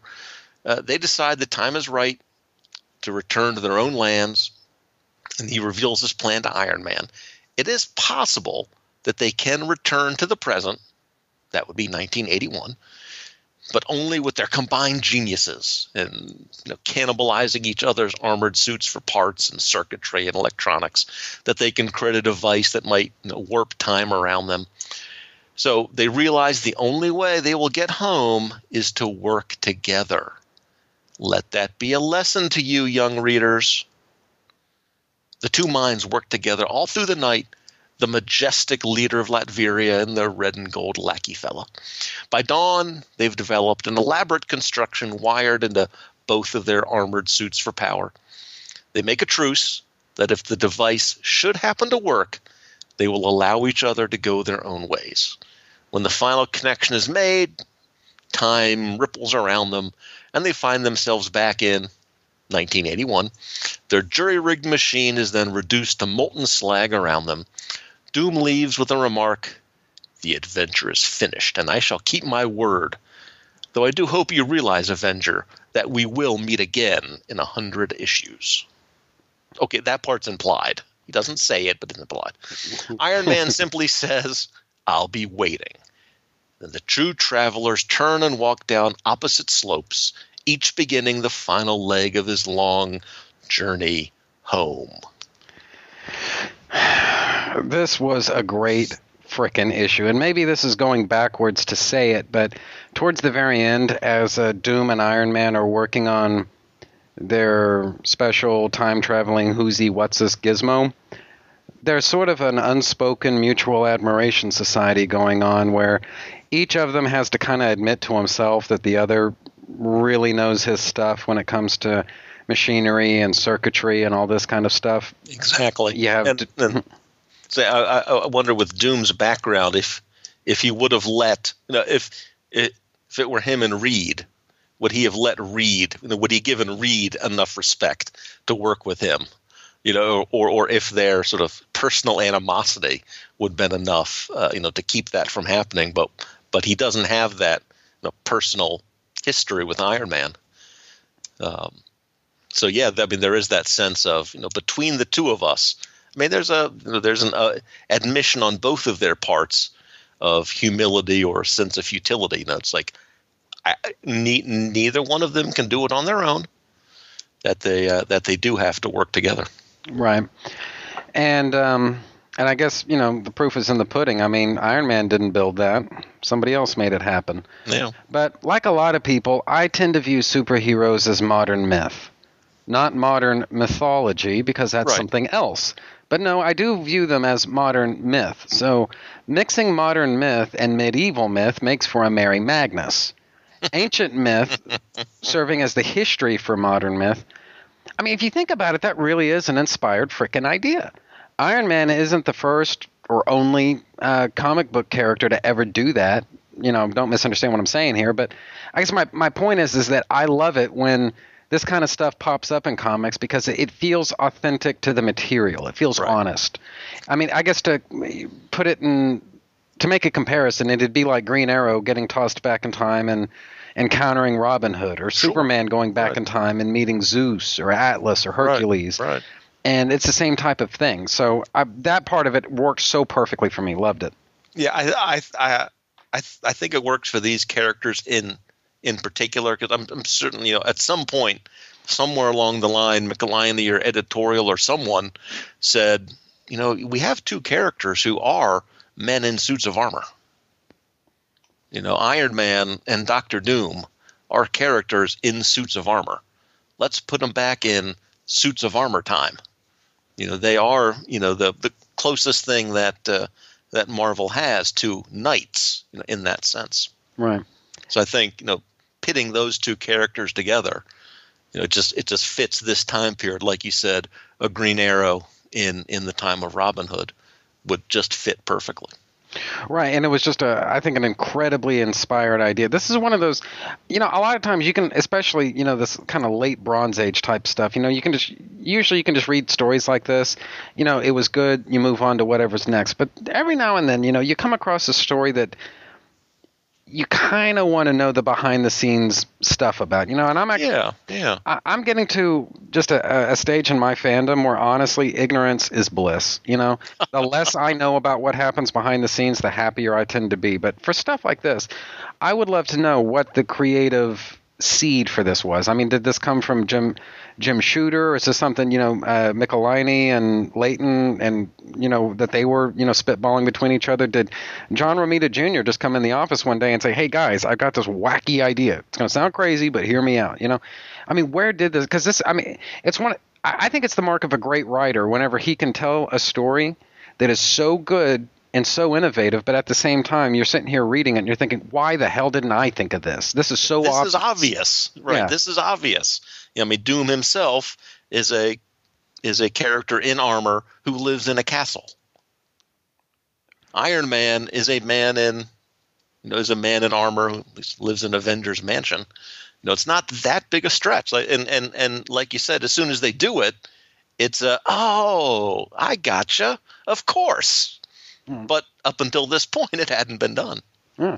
And then the real linchpin to all of this, I mean, they could have gone back in time anywhere. And on but the the fact that they had to meet King Arthur, a literal king, meet, meeting a mythical king, and then you can, in a kind of sense, argue that Tony Stark, uh, in his own way, we don't, uh, from an, I guess, an, a very American sensibility, he's about as close to a king as we can ever really have. Right. And all of them are sort of in their own way royalty, and how each of them react to this really, let's face it, really freaking unexpected turn of Yeah. events. Yeah. I don't think anybody woke up that morning expecting that this is where things were going to go.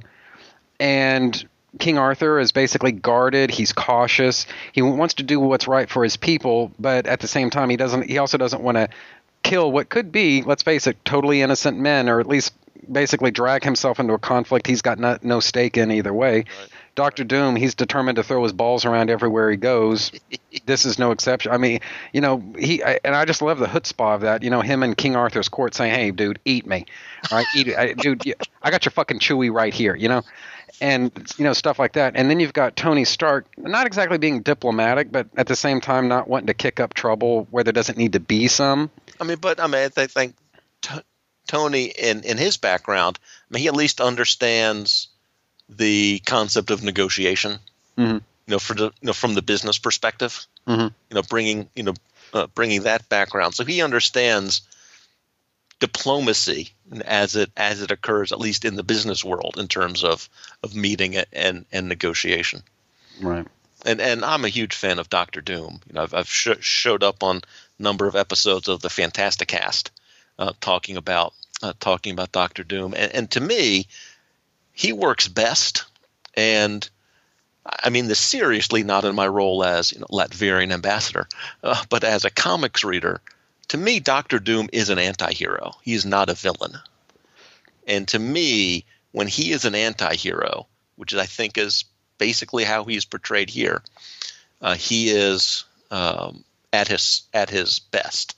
I think the the backstory that Stan and Jack gave him way back in FF Annual Number Two lays that groundwork. And when he's written in that in that manner, uh, his stories have the potential to reach great dramatic heights. And, and, and throwing in this motivation of the lost mother, to me, it's a really personal, that, that intensely personal nature of his quest here is really striking. I just think it's a great story. Right.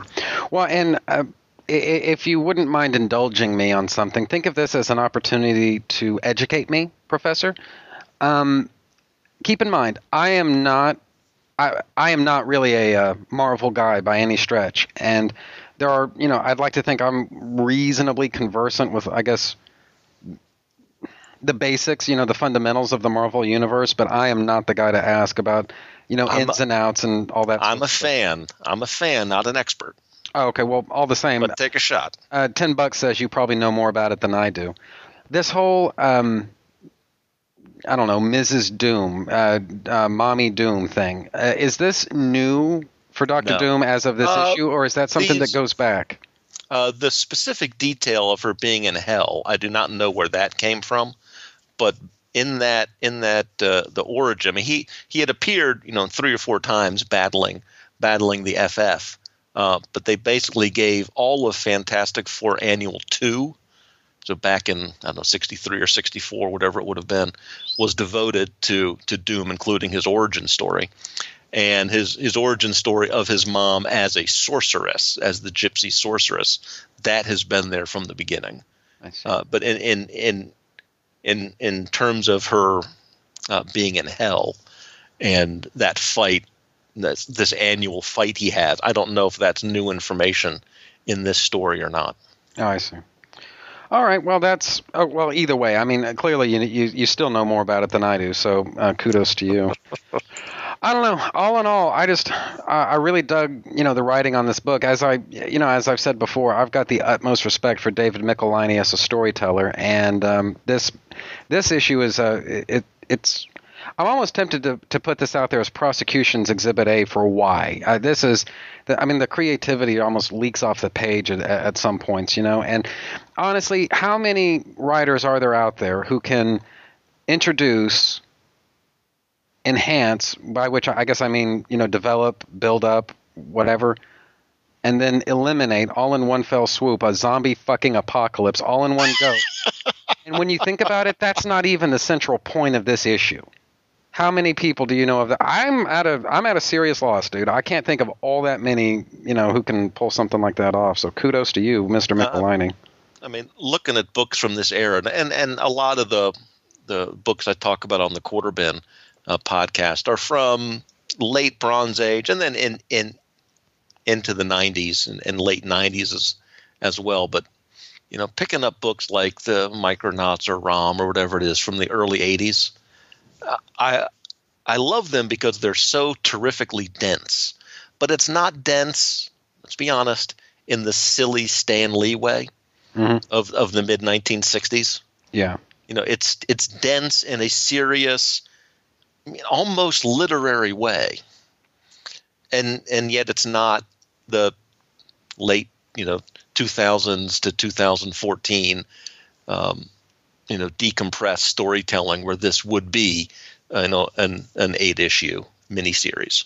Oh, without question. Yeah. You know, and and and you can make that joke about almost any issue of any comic from the late 70s into the early early to mid to late 80s that you know today this would be four you know four issues easy there is so much here and and i do not mind taking time to read my comics. I would prefer that than finishing it up in you know nine minutes. especially whenever they're ba- just about 3.99 across the board with no guarantee that that's as high as it's going to go. And anyway yeah.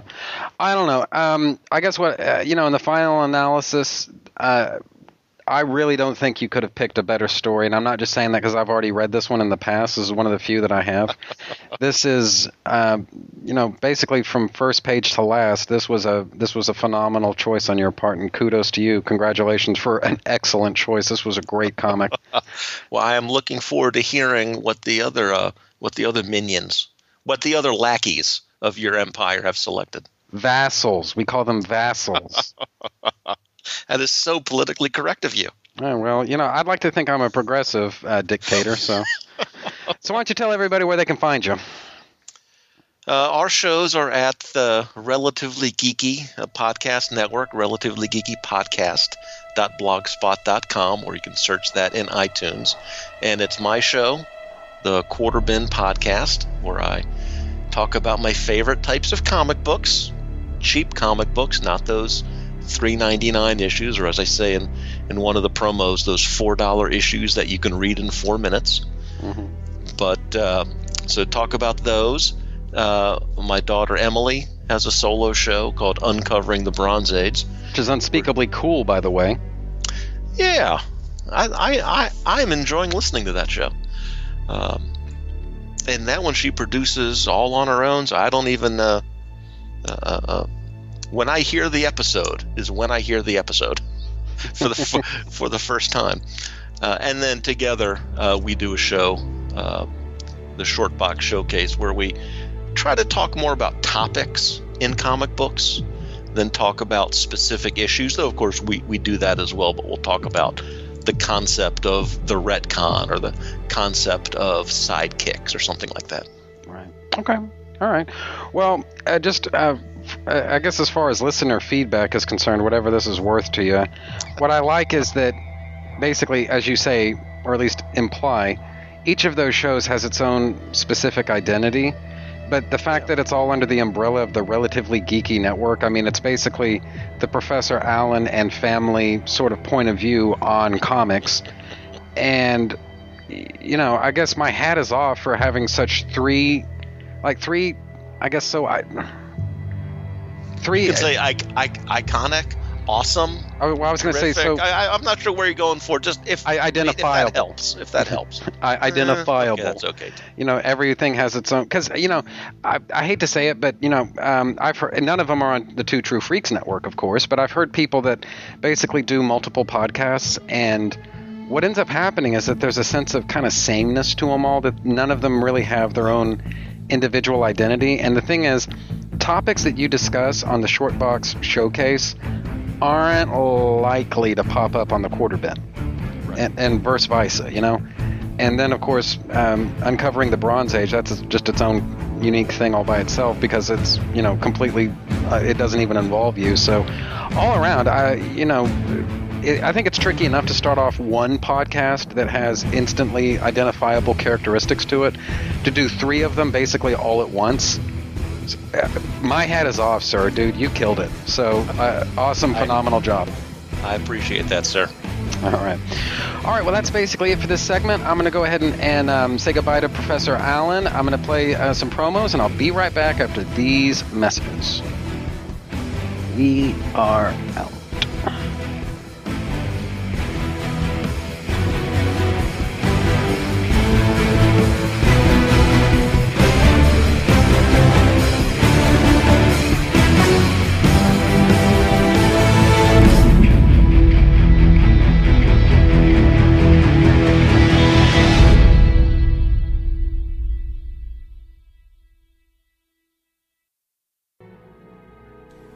You like cheap comic books, right?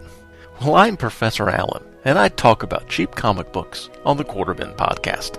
In every episode, I'll dissect a single comic from my collection, as long as I paid no more than 25 cents for the issue. Forget about $4 new comics that you can read in 4 minutes, or crossover events that can cost a hundred bucks to collect. Join me in the Quarter Bin, where even bad comics are a bargain. and good ones are a steal. The Quarter Bin Podcast is part of the Relatively Geeky Podcast Network. Visit us at relativelygeekypodcast.blogspot.com or search Relatively Geeky or Quarter Bin Podcast in iTunes. I guarantee it'll be worth every penny.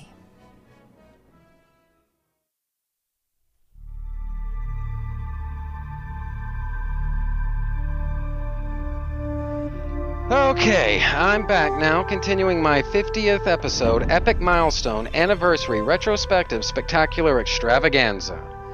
Nope, we're not finished yet. Still plenty more to come. Joining me for this segment is Two True Freaks co host and former Wheel of Fortune contestant, Mr. Chris Honeywell. How are you, sir? Welcome back. I'll take an F, Trentus. Well, I don't know. When it comes to time management lately, I feels like that's what I deserve an F. kind of peel back the curtain here a little bit. Um, I didn't really have a chance. This is the, uh, I hope, the only uh, comic book in this entire episode that I, or for that matter, my entire show that I ever have to say this about. But I gotta plead guilty about something. The sad truth of the matter is that about a week ago ish, from when uh, Chris and I are recording this episode right now, he was very loud and clear as to which comic it was he wa- that he wanted to discuss. And through no fault of Chris's, it's completely not his fault. I was not able to read this comic book prior to he and I sitting down. But in this case, I'm thinking that may actually work out for the better for reasons that may become obvious in just a bit but I gotta I gotta say, just some things have been happening, and I regrettably, mea culpa, was not able to read this comic book uh, prior to recording this show. It's just I'm coming down on deadlines of my own, and so that's pretty much the reason for that. So. Anyway, that little bit of uh, confession out of the way. Chris, what comic book are we talking, or I guess are you talking about tonight? Well, we'll be talking about it. And I'm hoping, well, you've got it in front of you anyway. You've got a way to look at it. So we can, by the time I'm done doing my synopsis, we can have a, you could be familiar with it storybook style, I guess. Sure. Although my synopsis doesn't go page by page, but it'll, yeah, yeah, it gets a general idea. This is uh, Swamp Thing number 50 Woo! from uh, 1986, which was I'm trying to remember. I guess DC's anniversary. I believe so. Yeah, there was. Uh, I think that was their fiftieth. It would. It would have to be around fi- like fifty or seventy-five or something like that. I don't know. Right now, there's there's hundreds of people screaming at their at their iPod. Well, I, no, I take it back. No, this would have to be their 50th because Superman's 50th was was in 1988. So we can pretty well Okay. date it from that. Yeah. So uh, it's at least 50, and I feel confident saying it was 50. So at the time. and this is one of my favorite comics of all time. I sort of went through my because I, I was thinking, what comics do I have that I actually have own up to 50 that I've read up to 50, and it was a pretty slim selection, like Star Wars, Marvel Star Wars, and that's already been covered on Two True Freaks. Walking Dead number 50 has already been covered on Two True Freaks. Well, and the other thing Uh, is, I don't. I, as much as I like Walking Dead or liked it anyway, I don't know that there's anything especially significant about their 50th issue. Yeah, no, 48 was the big one in that time period. 50, they, they sort of tricked you on 50. You thought something was coming on 50, and he sucker punched you two issues early. Yeah. Um, and then I have the Simpsons comics up to number 100. But Simpsons comics number 50 is 88 pages long or something like that and has probably like 10 different stories in it and would just be ridiculous. And it wasn't one that I'm especially attached to. And then, duh, what I could, uh, how could I not have remembered? I, I got into my Swamp Thing stack and and realized, oh yes, Swamp Thing number 50 was, you know, right in the middle of the Alan Moore era of Swamp Thing, which someday Scott and I are going to have to work through this because reading reading this for this episode has got I I could not not read the next episode or issue, and then it just kept going after that till after like three or four issues after this, I stopped and said, "All right, I'm going to go right back to the beginning to the anatomy lesson, and just read this all the way through again." And you know, not to change the uh, subject, but you know, one of the th- I'm actually surprised, and maybe I shouldn't be, but I was actually really surprised that you chose this when, as far as I remember, Y the Last Man number 50 was a serious punch in the balls. Oh, I you know, I did not even think of that. Really? I did not even think of that. I love that series. Oh, it's awesome. Yeah, it's uh, really. In fact, you know, and now we are straying off topic. We're going to get back on topic in just a, in just a second, I promise. But the um, I was not aware of uh, Chris's fandom or appreciation or what have you of uh, Y the Last Man before I did my show about Y the Last Man. Had I known in advance, I might have actually wanted him to jump in on that because I mean it's the perfect entry point. It starts off with "Y the Last Man number one through number four or five or something like that and Mhm. it you know again it's a totally re- you know in retrospect if you know if i had it all again but it's it, it would have been i think a really kind of cool thing for you and i to talk about and i have no idea when i'll cover the next storyline in there but it would have been Okay. kind of fucking cool to have you in there you know for that first one and then when i do the second one whenever that is bring you back for that one you know so Well, th- that episode's actually one of the ones I've got in my folder on my list of like the first, you know, ones that I got to listen to because uh, that that and Walking Dead were sort of what brought me back into were comic books. But I, I started following both of them. I had to catch up on both of them with a couple trades, and then started following them issue by issue. Still following Walking Dead and, and Y the Last Man until it ended mhm. and they both were sort of cut from the same cloth of a continuing storyline. Y the Last Man I thought was a little more, you know, commercial, comic booky than uh, The Walking Dead, but they had a lot of um, similar similar themes in them and, and similar characters. You know, two very strong black female ass kickers. Yeah. Dri- driving both storylines. You know that actually did not think. Uh, I never uh, closed the loop on that one. Uh, I guess I that dude, good catch, very good catch. But that's why the last man. Now, yeah. to go back to uh, Swamp Thing number fifty, which is you know what we're actually here to talk about, and hopefully we haven't bored the listeners. But um, for uh, Swamp Thing number fifty, what do you got? All right, would you like to hear my uh, synopsis? I would love to. All right, I'm gonna do a a uh, two true freaks comic monthly Monday style synopsis. Not my not a get Chris to read a goddamn comic style, but you know um just a general Swamp Thing number fifty. It was uh, from July 1986. Dollar twenty five cover price because this was a double sized issue. um, covered by uh, Steve Bissette and John Totleben. Totleben, I'm guessing it's pronounced. Alan Moore, the writer. Um, Karen Berger, editor. Steve Bissette, Rick Veitch, and John Totleben. Art, my, one of my favorite art teams of all time, I would have to say. Tatjana Wood is the colorist, and John Costanza, the letterist. All right, so uh, Cain and Abel from House of Mystery sort of frame another mystical Alan Moore end of existence story. Uh, something huge, primal, and evil is surfacing in the in between dimensions, and the forces of good and evil are poised to fight against it. Swamp Thing has teamed up with Deadman, the Phantom Stranger, Etrigan, the Rhyming Demon, the Spectre, and Doctor Fate uh, along with various orb-like angel creatures and other otherworldly folks. And uh, meanwhile, in in the Earth dimension, John Constantine is organizing a super séance with Zatanna, Zatanna's daughter, Sargon, and uh, Mento with his Mento helmet to help bolster the forces of good. Um, which they they do, but at the cost of Zatanna and Sargon spontaneously combusting and Mento pretty much ends up getting his brain fried for his efforts. I hate it when that happens. It sucks.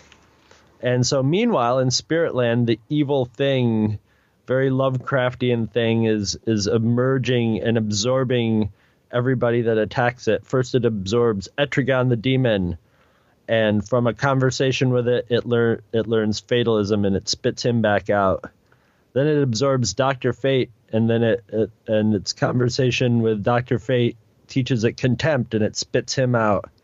And then it eats the Spectre, and uh, gains a sense of vengeance before spitting him out. But then the Swamp Thing takes a different approach and just sort of walks into it willingly and peacefully and sort of explains how good and evil temper each other. And uh, in a Kirk computer sort of logic thing, this this inspires the evil thing to basically form a big black evil hand, which then reaches up and merges with a humongous good hand made of shining light, thus vaguely changing everything, yet leaving everything the same. What? it's Alan Moore. Yeah, there you go, dude. so I love this comic.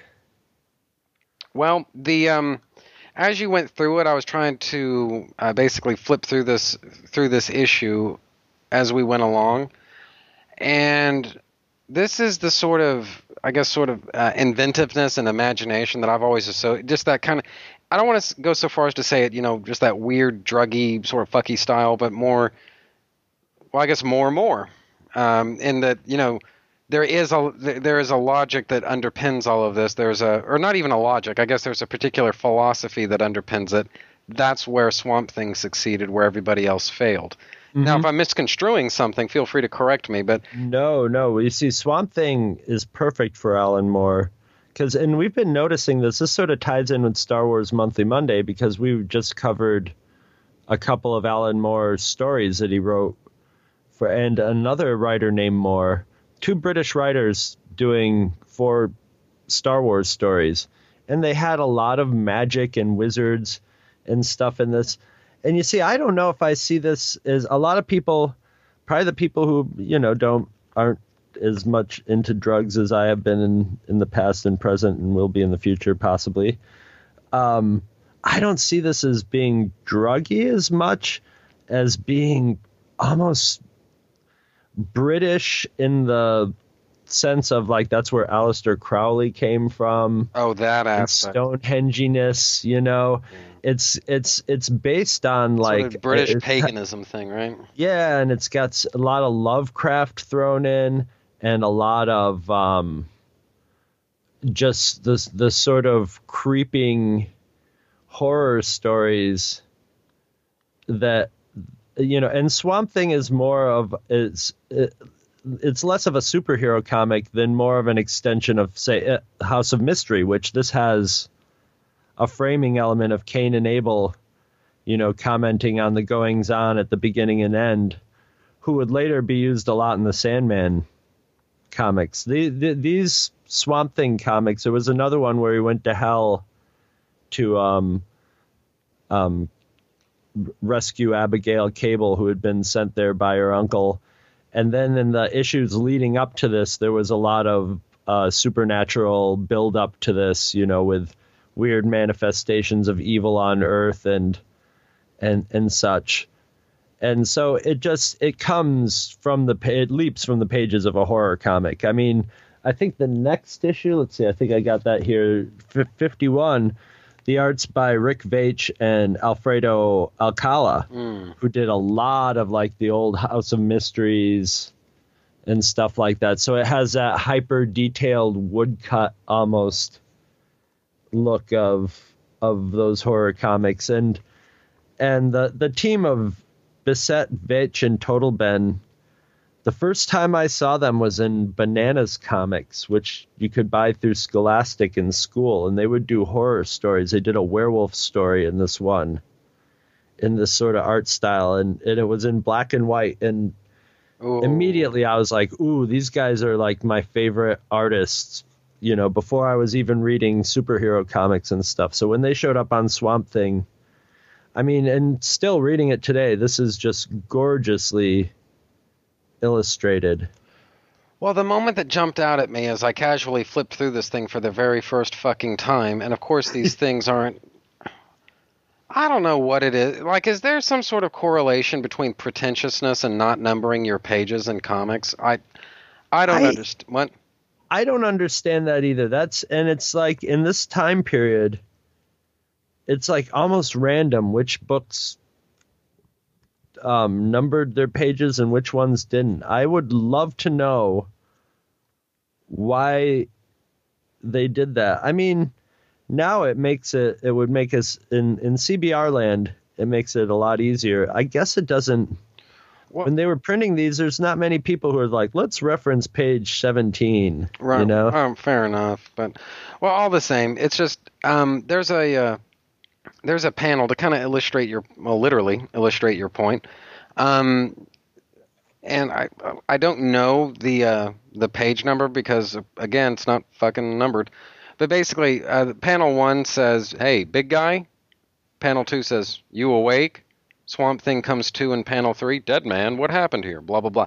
That one towards the very end, like the next to last panel, um, it's a it's it's a sort of uh, close up of Sandman, and his features have this sort of scratchy, liney, hatchy thing going Yes. that I don't think is no literally nobody else in the comic looks like this. Even the ones that are vaguely human have real textures and real wrinkles and lines and all these other things. I think it's Phantom Stranger alone Phantom Stranger, yeah. and he has this sort of it, it- this sort of apparition type of quality to him. He's like he's turning into mist almost. right. Yeah, he's just he's not totally like physically present, but he is kind of, and it's that sort of attention to detail that to me has always defined this particular art team. Like anytime I've seen them team up together, not so much the the hatchy liney thing, but more that they would I guess they pondered the ramifications of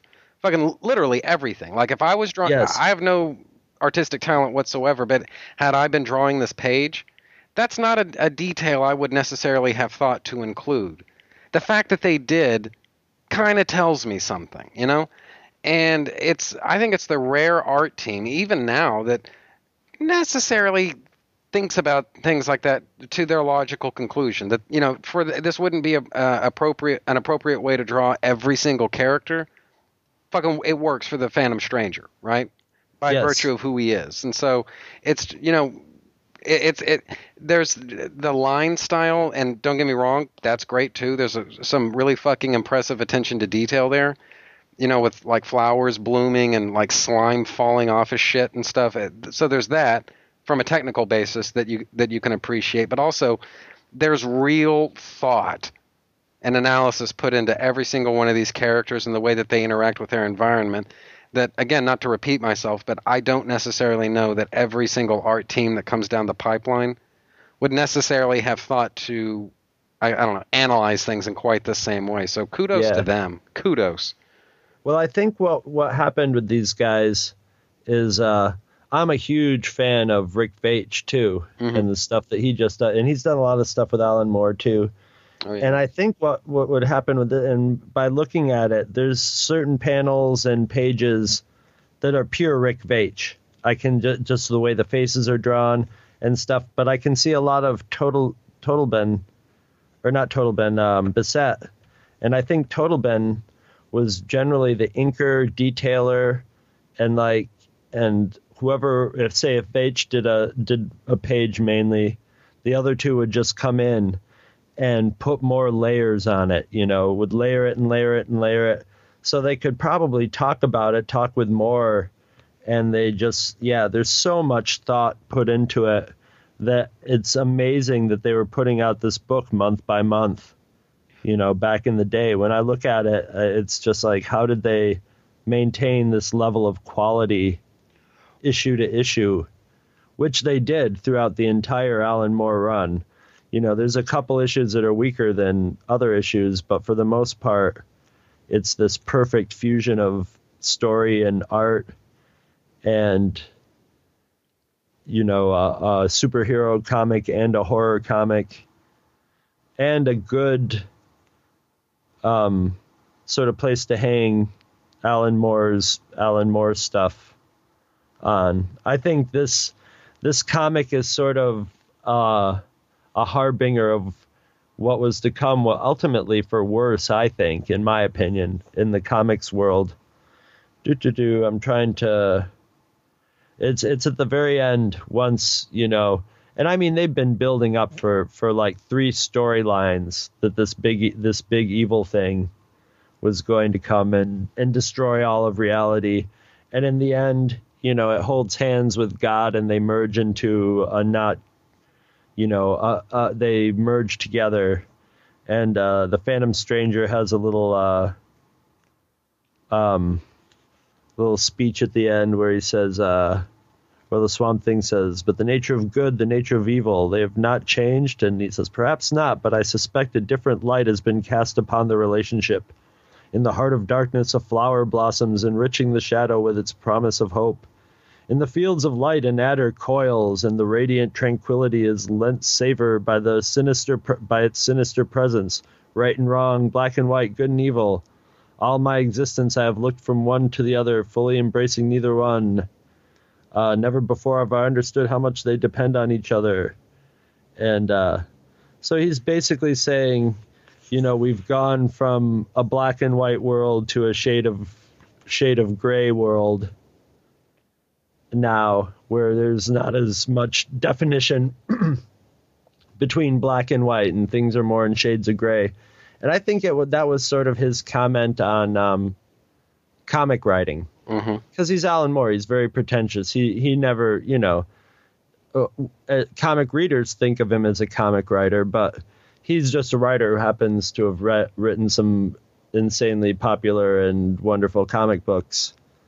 So he was definitely on the tangent of, you know, comics need to be better written, which I totally agree with him. But I think in his I, I think what followed Alan Moore was not an improvement on him that much for the most part. Fair enough. So I think this is this was 86. So you know, I think the 90s were pretty much you know, that was the sort of when the darkening of of characters and and stuff started happening and people were trying to write more realistic storylines or you know, go the Frank Miller route and stuff. Whereas, you know, the Frank Millers and Alan Moores and Neil Ga- Gaiman or Gaiman or whatever were more were successful because they were really good writers. You know, Frank Miller mostly in his time, but the the, the people who copied them didn't get what made their stuff better than just the the trappings of it, and. uh so I don't think we really ended up with a less black and white world in comic books, but I think this was it, it- at least not the way Alan Moore was was describing it. You know, I think he he thought it it, it was going to improve things. Isn't he the optimist? Well, well, um, that actually sort of leads into something that I wanted to ask you about. And of all people, I figured you would be uniquely qualified to answer this question. Basically, there came a point when uh, DC launched a new imprint called Vertigo. That the idea was to tell stories that don't necessarily have to have ramifications upon the mainstream continuity a good example being Y the Last Man. There's no way you could put that in mainstream DC continuity with shitloads of Right. heroes and stuff running around. You, you just can't do that.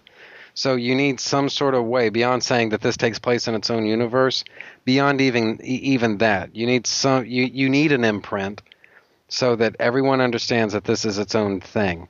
Now this obviously this comic uh, predates the invention of the Vertigo imprint. So here's my question was this the first even though uh, and for for the moment forget about the fact that the vertigo uh, little graphic is not on this uh, comic book's cover.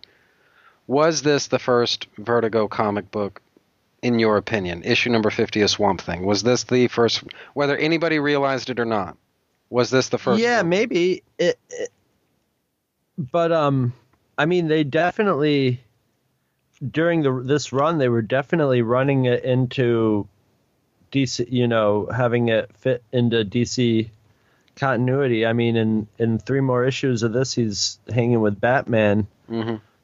But maybe in spirit, yeah, this was this was definitely a more of a step towards adult. I don't want to say underground because it's really doesn't feel like an underground comic, but it's like adult horror comics, Right. and uh, which really there wasn't. I mean, there were magazine style, you know, horror comics for adults, but that just means they were the same House of Mystery, but they had some boobies in it. this is actually like, you know, if you, this has, I think he probably did a lot of historical research and, you know, and the, the, the artists were studying their uh, Hieronymus Bosch paintings and, and stuff like that. There's a lot of, there's a lot of references to pop songs in places. I should have written them down. There were a couple straight out quotes out of pop songs of the day that Alan Moore lifted in there. But it is. It's it's this was did not feel like anything else.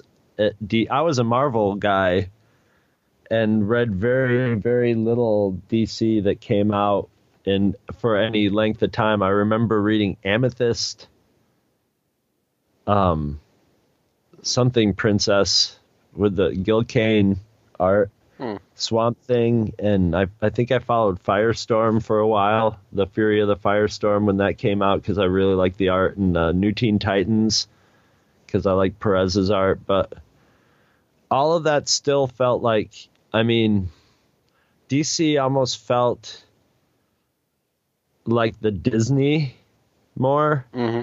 of the two.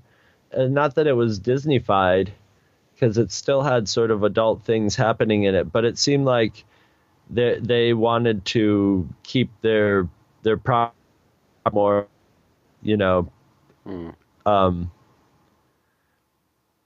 less gritty, you know, Right. and and this definitely did not fit into that at all. This has people getting burned alive and Demons on the march. hold their hands. Yeah. All kinds of crazy shit. All right, fair enough. Fair enough. Okay, so all right, well, looks like I got my answer then. But yeah, I, Yeah. I, I hope you can appreciate though. There are, uh, you know, uh, in in podcast land, there are just not very many people that I, you know I could really ask that of. So, yeah. All right, so does that just about uh, do it for Swamp Thing 50 for our truncated format that we have to work with here? I think that's all about about all I could do unless we were going to do like two hours on it. no, I don't think either of us have that kind of time tonight. So, all right, all right, cool. All right, well, uh, tell you what, why don't you, uh, uh, t- as if they don't know, but just in case, why don't you tell everybody where it is that they can find you? I am on a whole bunch of podcasts on twotruefreaks.com. Most of them with my bestest buddy Scott Gardner. We got monthly Mondays of Star Trek, Star Wars, comics, and we do a commentary every month and sometimes bonus stuffs and back to the bins and of course Trentus Magnus punches reality. Oh my god, we got Earth Destruction Directive.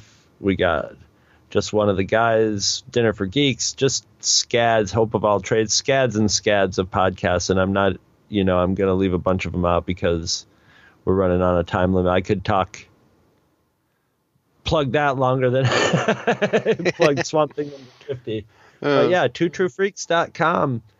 And you can go to iTunes and look for Two True Freaks with an exclamation mark and a number two. All right. And since I've got you here, there's actually one other thing that I wanted to plug. Next week, uh, uh, Chris is actually going to be rejoining me so that uh, we can talk about the big book of Scandal from DC Paradox Press. So that's coming out next week. And I think that's pretty much it for this segment. So I'm going to play some promos and I'll be right back after these messages.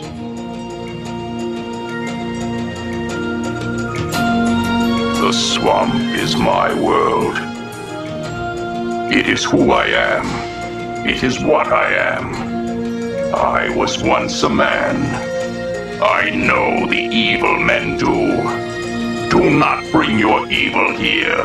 I warn you. Do not incur the wrath of Swamp Thing. Yeah, yeah, yeah, play it. Come on. Yeah, play it loud. Play it loud. And now it's time to sit back and enjoy the Two True Freaks Internet Radio Broadcast. Illogic, foolish emotions, a constant irritant. And transfer out freak! Two! belong in a circus. right next to the dog-faced boy. True!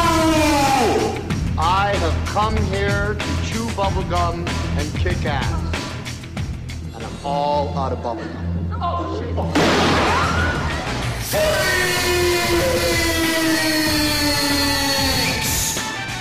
It's a super prize package worth nine thousand three hundred and eighty-eight dollars.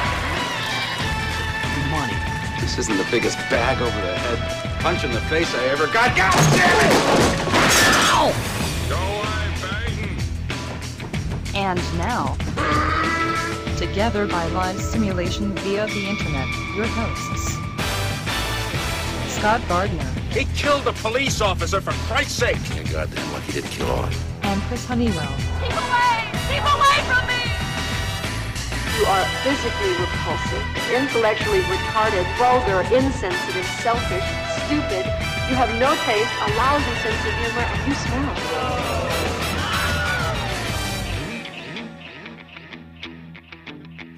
Looking at me? Yeah, because she thought you're some kind of freak. Now come on, Hey, let's God, go. she likes me, eh? No way.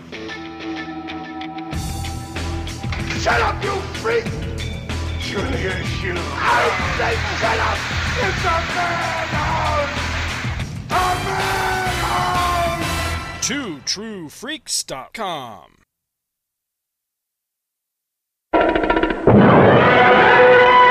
come the Teen Titans, a quartet of towering talents.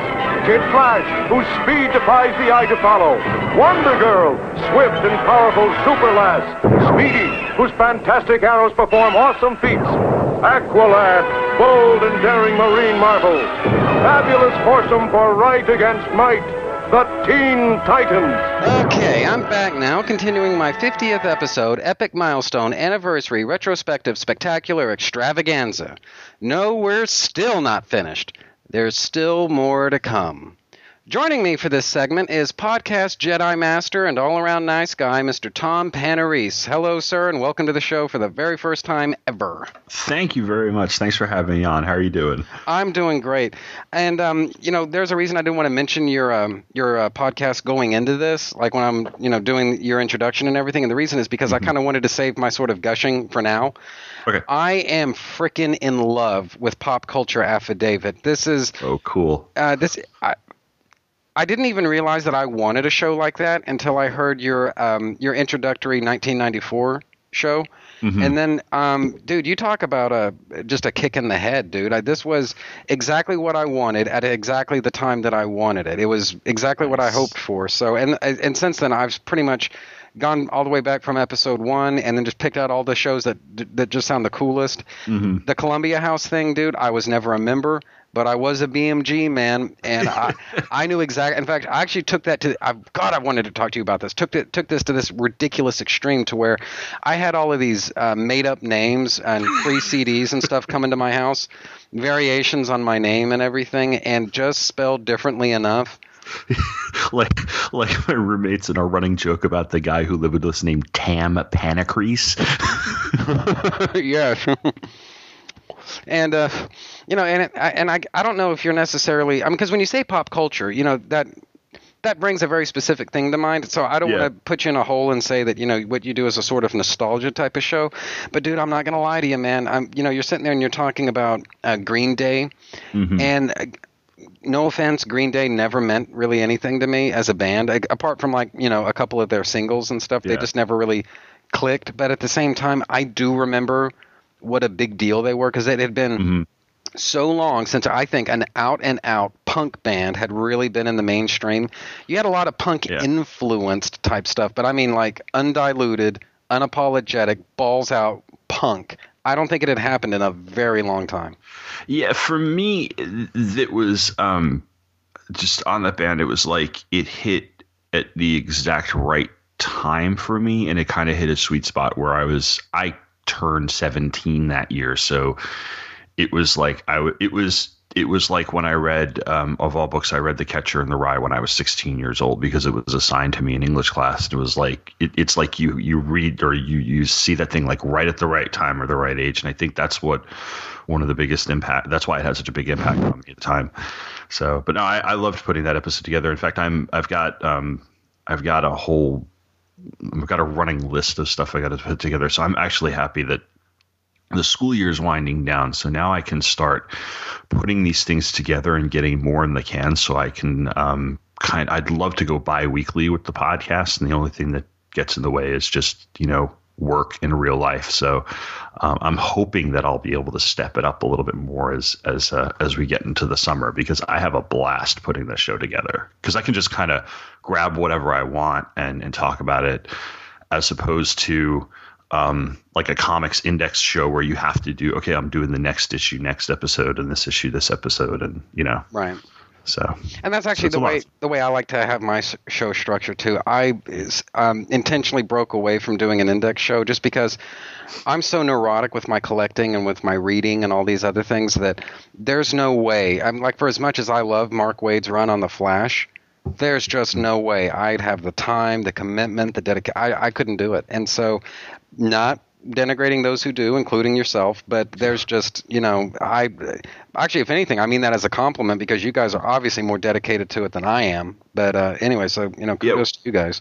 I the same actually the same thing applies to me and Chuck Dixon on Robin and Nightwing because I did that with Taking Flight where I was doing it up to a point and then I just stopped for a little bit, took a break, and came back and I I kind of ripped off um, Andy and Michael's idea of doing seasons Mm-hmm. And and like thematic seasons because that way you're right you get to jump around a lot and and choose different stuff. And and at least with with a character like Robin there's almost 75 years worth of history there. I don't have to take it from the 80s into the 90s I can you know grab crap from 1950 whatever even if it's not too great and, and do a quick review of it. So you're right. And then the nom is the nom's easy. I've got the entire um, series sitting in a long box now so I can just you know here's the next issue Right.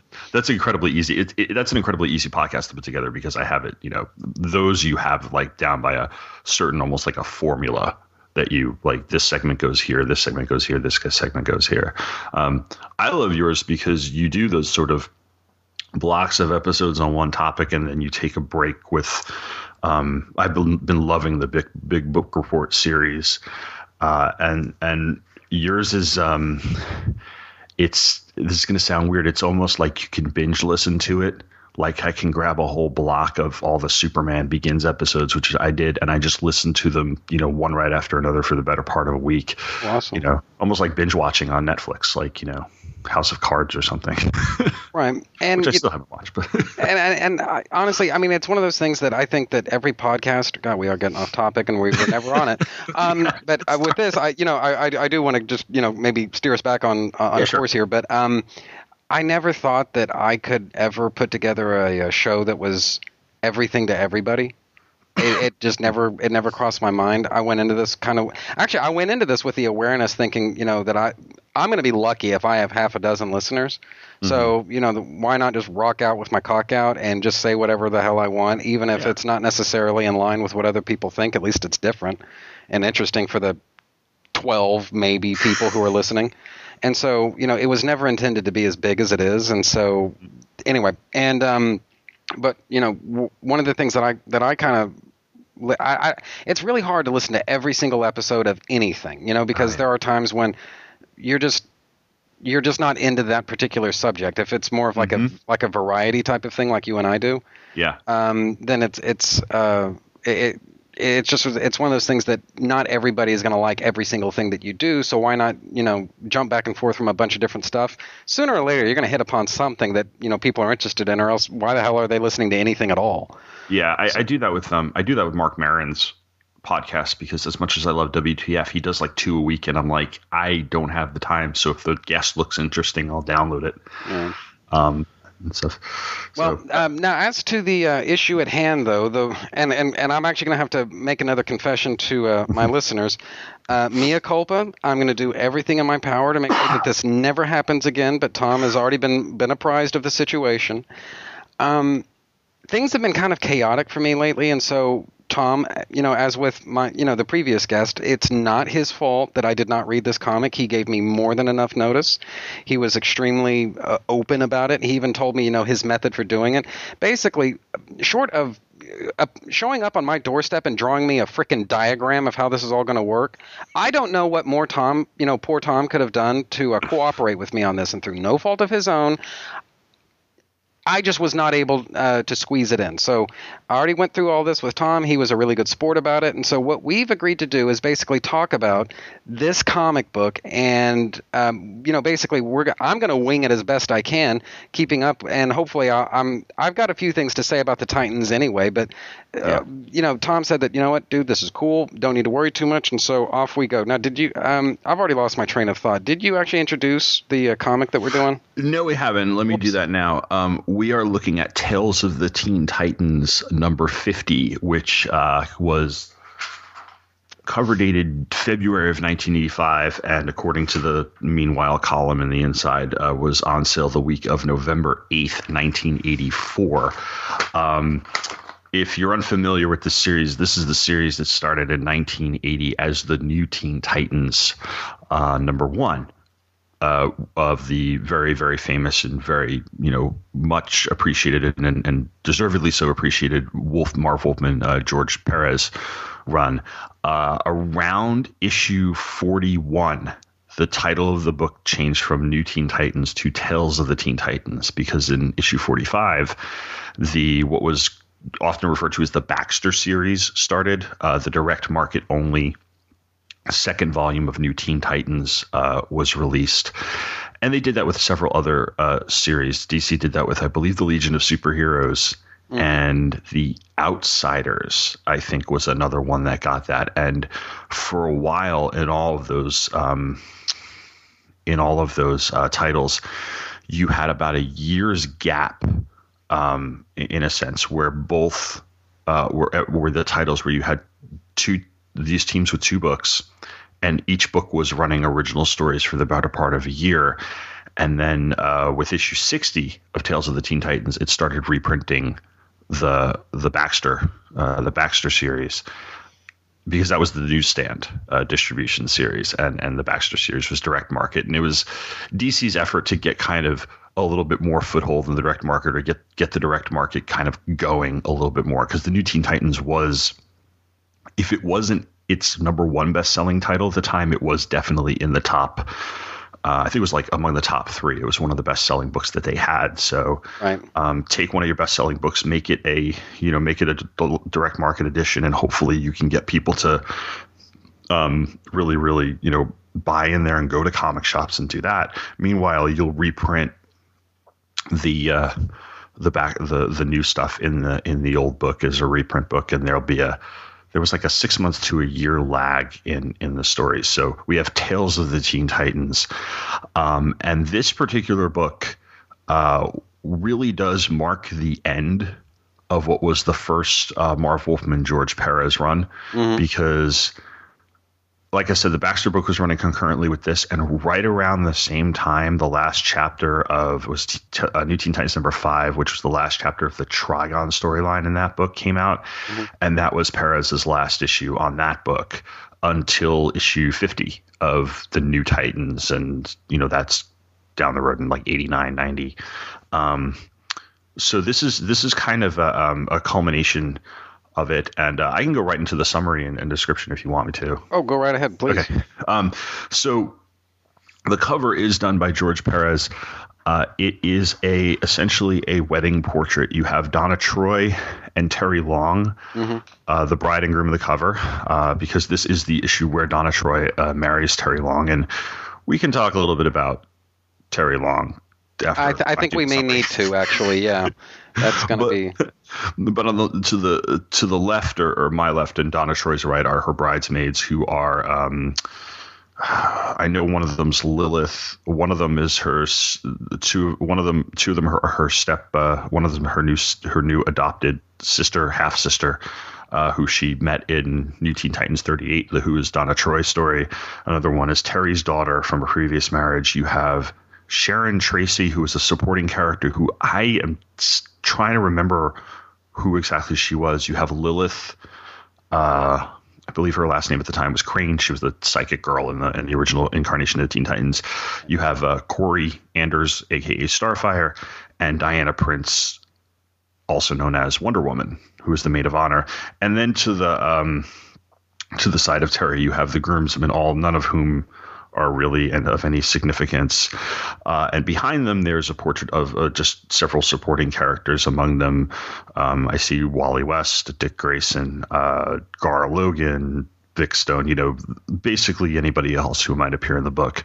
Uh, the, it's a it's a beautiful cover, um, and it's uh, it, it is you know very very typical of of Perez. You know, a lot of detail and a lot of uh, you know good expressions and uh, one of the things that makes this issue very special is uh, and it has that oh it has that nice anniversary band remember the one from the the 80s would say anniversary and then this is 50th issue Mhm. it's outlined it, it has that which i always loved seeing that Yeah. um, one of the things that makes this book significant, I'll, we'll talk about this in a little more detail, is that it is a wedding issue. It's not the first time we've ever had a superhero wedding um, in a in a comic book. Right. It's one where at no point do do any of the superheroes, except for one, oh, like a one page or so interlude with Raven, are any of the superheroes in costume, except for I guess Cyborg, but that's because Cyborg's costume overall Yeah, that's sort of his look. Yeah. Yeah. And but but um so it is completely a civilian issue as opposed to um even the the Spider-Man wedding issue if I recall correctly and the Superman wedding issue had at least one segment of uh, like Superman in the cape and Spider-Man in the in the in the uniform doing something maybe it was like you know stopping a villain just almost like a nominal action scene or something Right. this doesn't have it so um I am reading uh for the for the summary sake I am reading the notes and uh, synopsis out of the official issue number. This is issue four of the official Teen Titans Index. This was put out by a company called ICG, which was, I believe, just a, an imprint of Eclipse Comics back in the 80s. And they ran several of these. There was the official Crisis Index, uh, the official Crisis Crossover Index, both of which I had at one point and were are, are great. Um, I think there was a, I want to say there was a JLA Index, a Doom Patrol Index, and maybe an All Star Squadron Index or something like that. They were running several, and they did the Teen Titans uh, starting all the way back from the first Brave and the Bold Adventures up until I think about roughly um, the mid 1985 stories or so. Uh, and this this is the type of stuff that on, on the more heavily indexed stuff on Mike's Amazing World that you'll that you'll see this information. We have um, uh, the story title is "We Are Gathered Here Today." It is a 40 page story as opposed to your typical, you know, 22 pages. The book did retail for $1.25, but that's because it was a double sized or extra sized book. Our co editor, co plotter, and scripter is Marv Wolfman. Co editor, co plotter, and penciler is George Perez. Inkers were Mike DeCarlo and Dick Giordano, or somebody working for Dick Giordano. It's Uh, interesting. I don't know if this was typical of the time, but they don't get cover credit. I noticed that that is actually, in in my experience, anyway, it's it's really it, it, this is how you know this is sort of a Lennon and McCartney type of partnership. If if only two of them get cover credit, something's up. Yeah, there were there were um, there were there were some issues where you would have three of them where you would have the inker added to the credits. Um, usually it was Romeo Tanghal because that was for the longest time that was Perez's regular inker. Um, and I think Tanghal deserves a lot of credit that he doesn't get because he he was a very uh, capable inker for George Perez. Um, uh, and uh, but yeah, I don't. I, this is it, it is kind of odd that they don't have a an inker on this because on um, like New Teen Titans number one and New Teen Titans number two from the Baxter series, it, it does say just Marv Wolfman and George Perez, but Perez inked his own pencils in those issues, and it shows. Right. So here he doesn't. So I don't know whatever. It, maybe it's just it's it's going to be a celebration of us. I mean, like I said, they were co-editors at this point, so they kind of controlled the book way more than than any either of them would on any of their books after this. Uh, our uh, le- letterer is John Costanza, colorist is Adrienne Roy.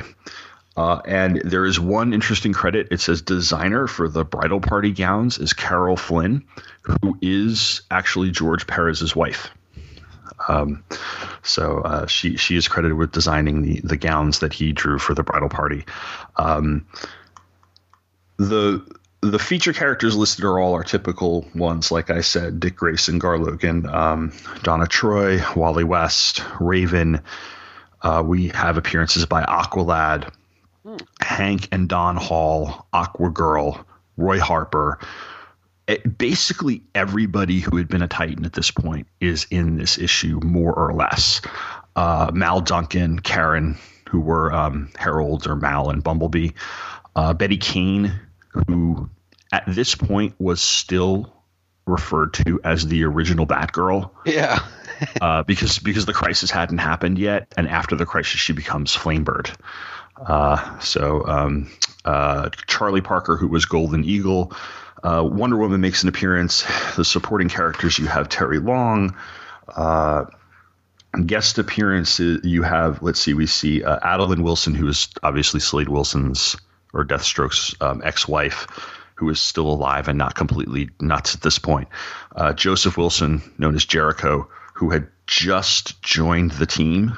Um, uh, Sarah Sims, who was a sort of love interest, kind of sort of love interest of, of Vic, Stone for a little while, but then they were more uh, platonic.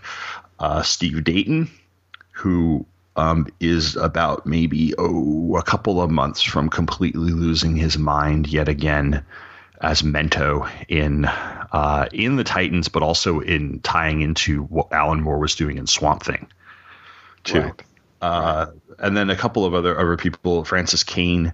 Um, we see we have a, an interlude with the Amazons of Paradise Island, and we see Clark Kent is in here, Lana Lang is in here, Bruce Wayne, Queen Hippolyta, um, relatives of Donna Troy. Uh, we have um, various creator uh, cameos.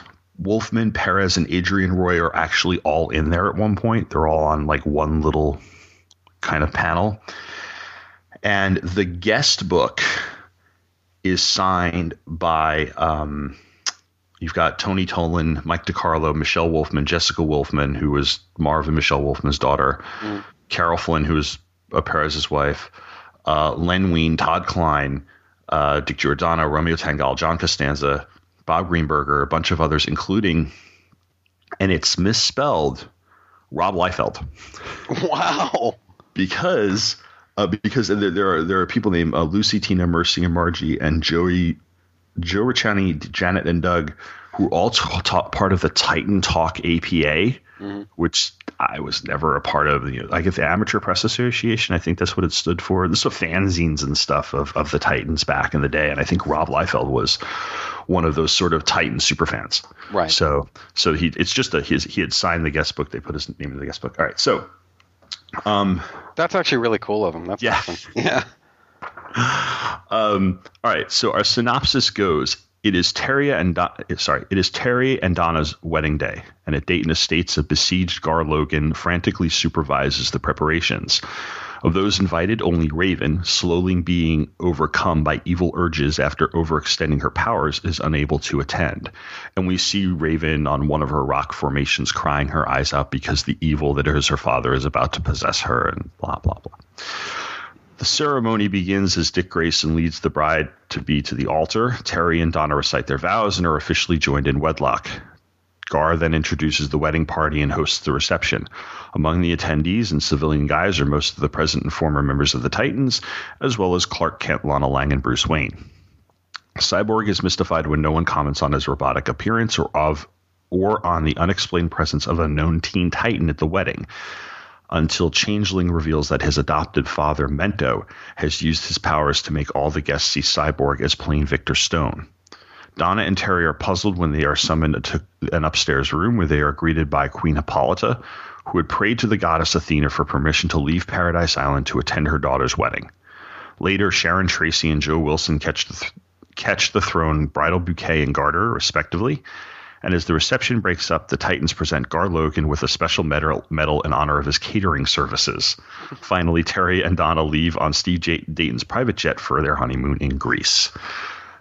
And it is that simple. It is her wedding day, and nothing goes wrong. There's no supervillain attack. There is no nobody has to hero up to steal a line from a completely different um, company and show. Mm-hmm. Um, but it is it is one of those like it, it feels like a special it feels like a special episode of a of a of a long running TV series where everybody comes back and this kind of epitomizes how much of a soap opera the Wolfman Perez Titans were. Um, I've heard people compare it to 90210. And I think it's kind of an apt comparison in, in some places. Um, that was actually one of the things I was going to ask you about. Now, Yeah. I feel like I've got a pretty good knowledge of uh, uh, of DC's publishing history, Mhm. and the the general the general consensus about it all seems to be that, um, as I'm sure you, as I'm sure you probably know, Marvel pretty much blew up in the '60s and then continued domination in the '70s. Not because of their characters, I don't think, but more it. It, I guess it was a combination of that and the way in which the stories were told, and there really wasn't anything on DC's side to match that except for the Legion of Superheroes and the and the Teen Titans, where they didn't have these sort of uh, serialized uh, sort of uh, stories, and it was very soap opera in, a- in a in a weird kind of way. And I've always wondered if it wasn't just that it it, were, it really wasn't necessarily about the characters. It was it was the way in which those stories were told, and then basically these were the two the two titles, Legion and Titans, that sort of like maybe cracked the code, and that's why they were able to break through at a time when DC really was struggling. I mean, you know, what what are your thoughts on that? I think you're right. I think what what served. I, I'm not as familiar with the Legion. Um, I've read the Great Darkness saga, and at one point I was I had quite a bit of the was it volume three, the one that started the Baxter series with with uh, that Paul Levitz was writing, and I'd writ, I'd read a bit of it. Um, but with the Titans, yeah, they had this formula of giving these characters private lives and identities, um, but also giving them kind of making them just really cool superheroes at the same time. And uh, there were apt comparisons to the Claremont Byrne X Men, um, which uh, which kind of Wolfman played up a little bit here and there. Uh, in fact, um, one of the one of the running jokes that he always has is that he created Terra as a response to to Claremont creating Kitty Pryde. I can see that actually. He, he said that they introduced Kitty Pryde and she was cute. And I like Kitty Pryde, but he introduced Terra and she was always supposed to be um, a pain in the ass. And she was always going. They, they introduced her with the specific purpose of having her turn the Titans over to Deathstroke. You know, like she was always the mole. There was no, you know, it's not like they changed the storyline halfway through. She was always going to be a bad guy, and he did that. Uh, he kind of did that to subvert the the comparison, kind of have fun with it, and also tell a good story. But what they did really well, and I think Perez helped with this because from what I've read from interviews, is that Perez kind of reined Marv in a little bit. Mm-hmm. They they spaced the action and the and the non-action out very well. Like every issue of the new Teen Titans and Tales of the Teen Titans under both Wolfman and Perez has action.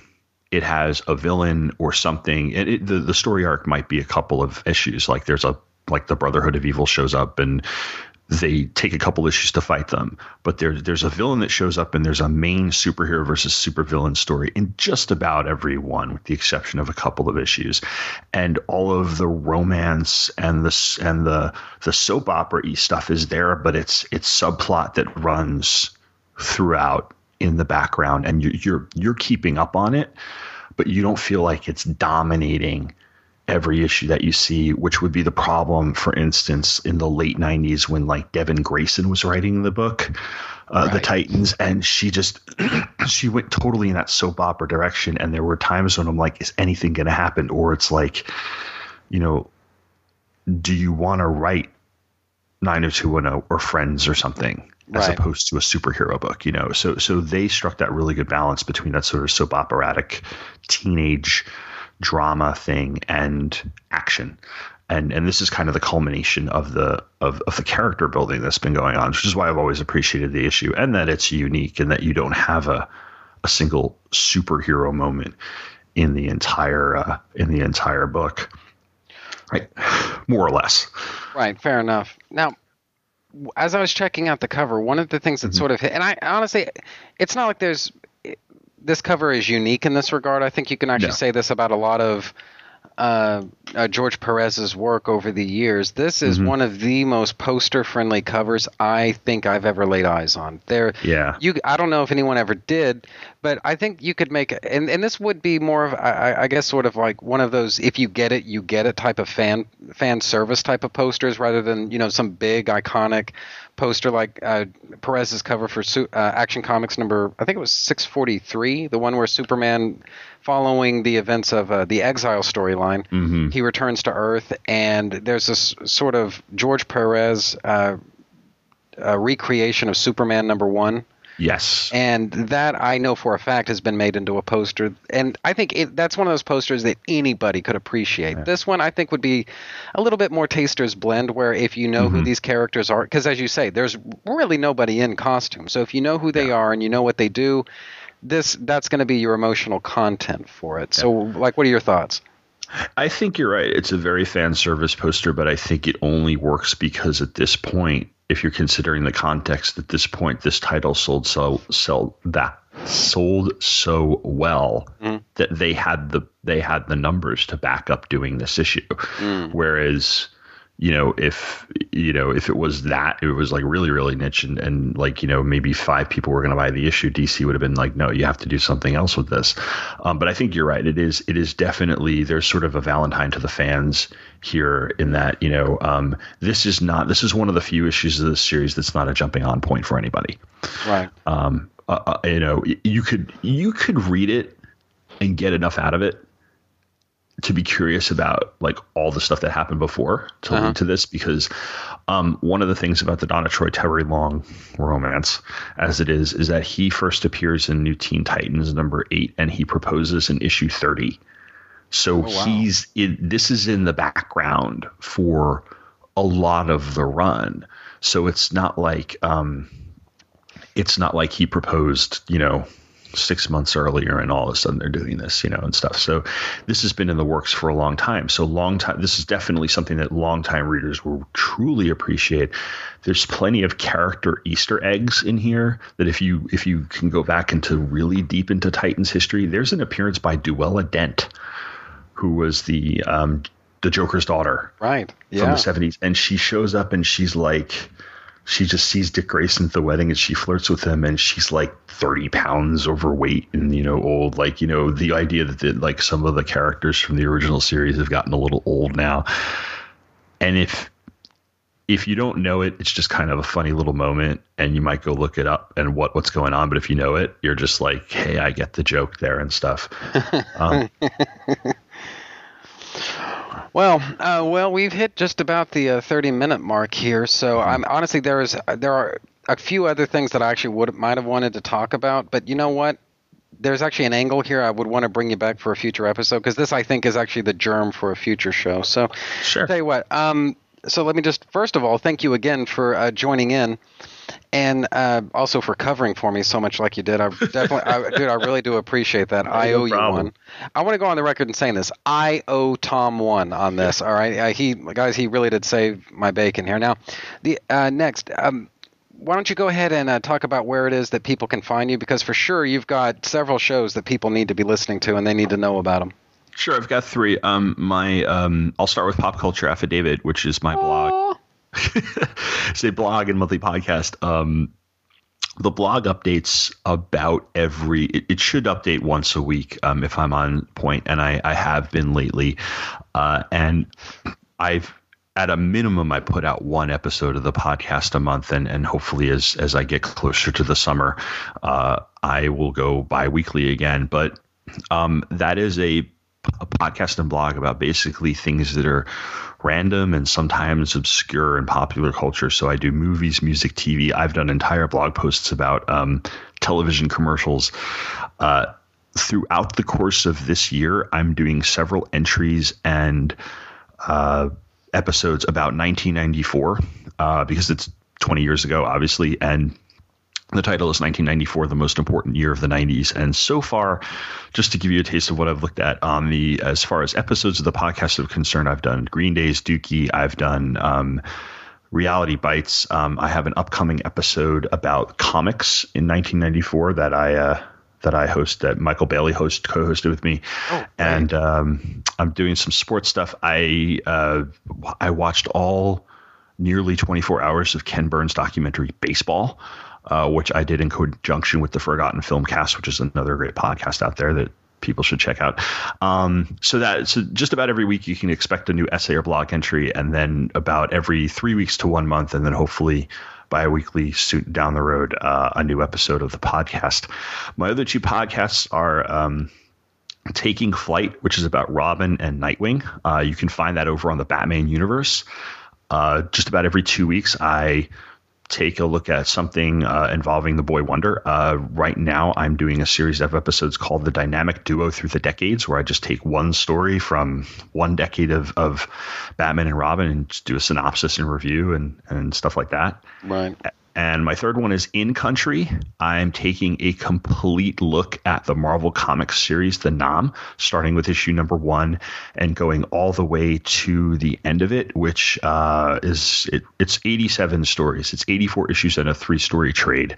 And there's going to be 100 episodes. So every once in a while, I take I stop to take a look at a movie or book. And uh, I've done Platoon. I will be doing Full Metal Jacket and and as of this recording, I'm about at issue 20 or 21 uh, of of the Nam, and that includes a synopsis and as well as like historical context and notes, so you can kind of know what was actually going on in the real world when the stories were taking place. And you can find that at incountry.podomatic.com.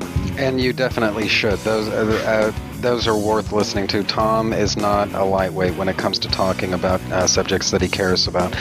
Uh, and to give you an example of that, uh, his his introductory show for the year 1994, the one that he entitled 1994, the most important year of the 90s, opened my eyes to something that I honestly hadn't really considered. Specifically, that 1994, he doesn't bury the lead on that. That really is the nerve center for 1990s culture. A lot of things that had been building up to that point sort of reached a, a crest, and then things that would come later had their beginnings and so this, I, I don't know as I'd go so far as to call it the pivot point, but it was so exemplary of everything that the 90s were all about in this one year. I, you know, I, in a million years, I don't think I ever would have necessarily pointed the finger back at 1994 and put the thumbtack in the map to say, yep, that was the year, you know, but he did it and he did it in something like what how long was that episode like an hour and a like an hour or hour and a half or something hour and a yeah it was hour hour and a half i think right and so um on the best day I ever had, I seriously don't think I, I, could have done that. So kudos to you. I mean, that if that's the only episode of, of Pop Culture Affidavit that you ever listened to, I don't think you're doing yourself any favors. But definitely, you need to check that one out because. Uh, anyway, so that's that's that's my gushing. Uh, I, but I could I, go on and on about wow. your show. no, I, I, really appreciate that, and thanks for having me on. I, discovered your show um, a couple of months ago when when Mike Bailey recommended it to to everybody, and I have had a blast. I'm still I'm still not completely caught up on every episode, but I have had a blast uh, listening to this and, and on, a, on a regular basis. So I'm really I was very very happy when you asked me to come on. This is really really cool. well, I, again, I, and I do appreciate you coming on. So, all right, so that, I think that's about enough of that. I'm going to play some promos, and I'll be right back after these messages.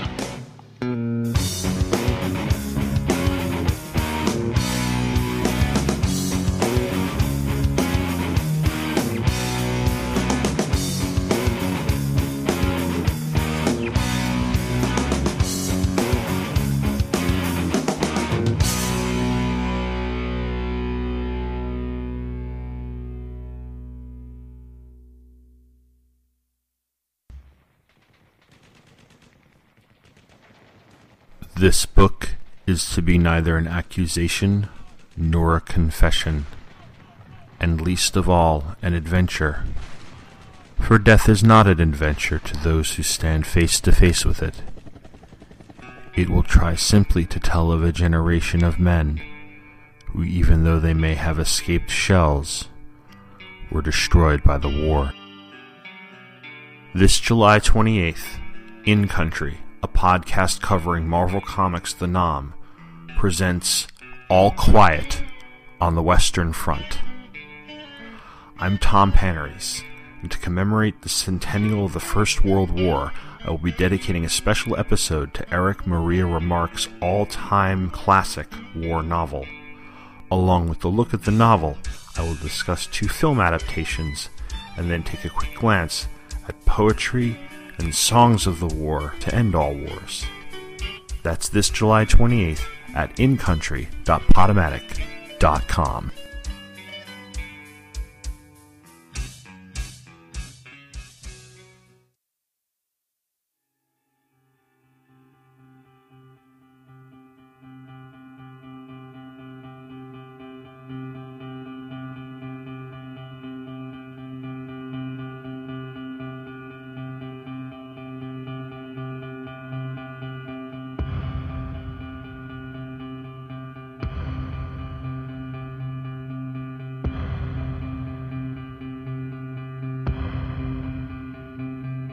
Okay, I'm back now, and I just want to let you know that originally this was going to be the end of the uh, end of the show, but something kind of unexpected ended up happening that kind of threw this uh, whole thing out of whack. See, basically, it's now come to affect you listeners twice, and in fact, not just twice, twice in one episode my lack of availability, right?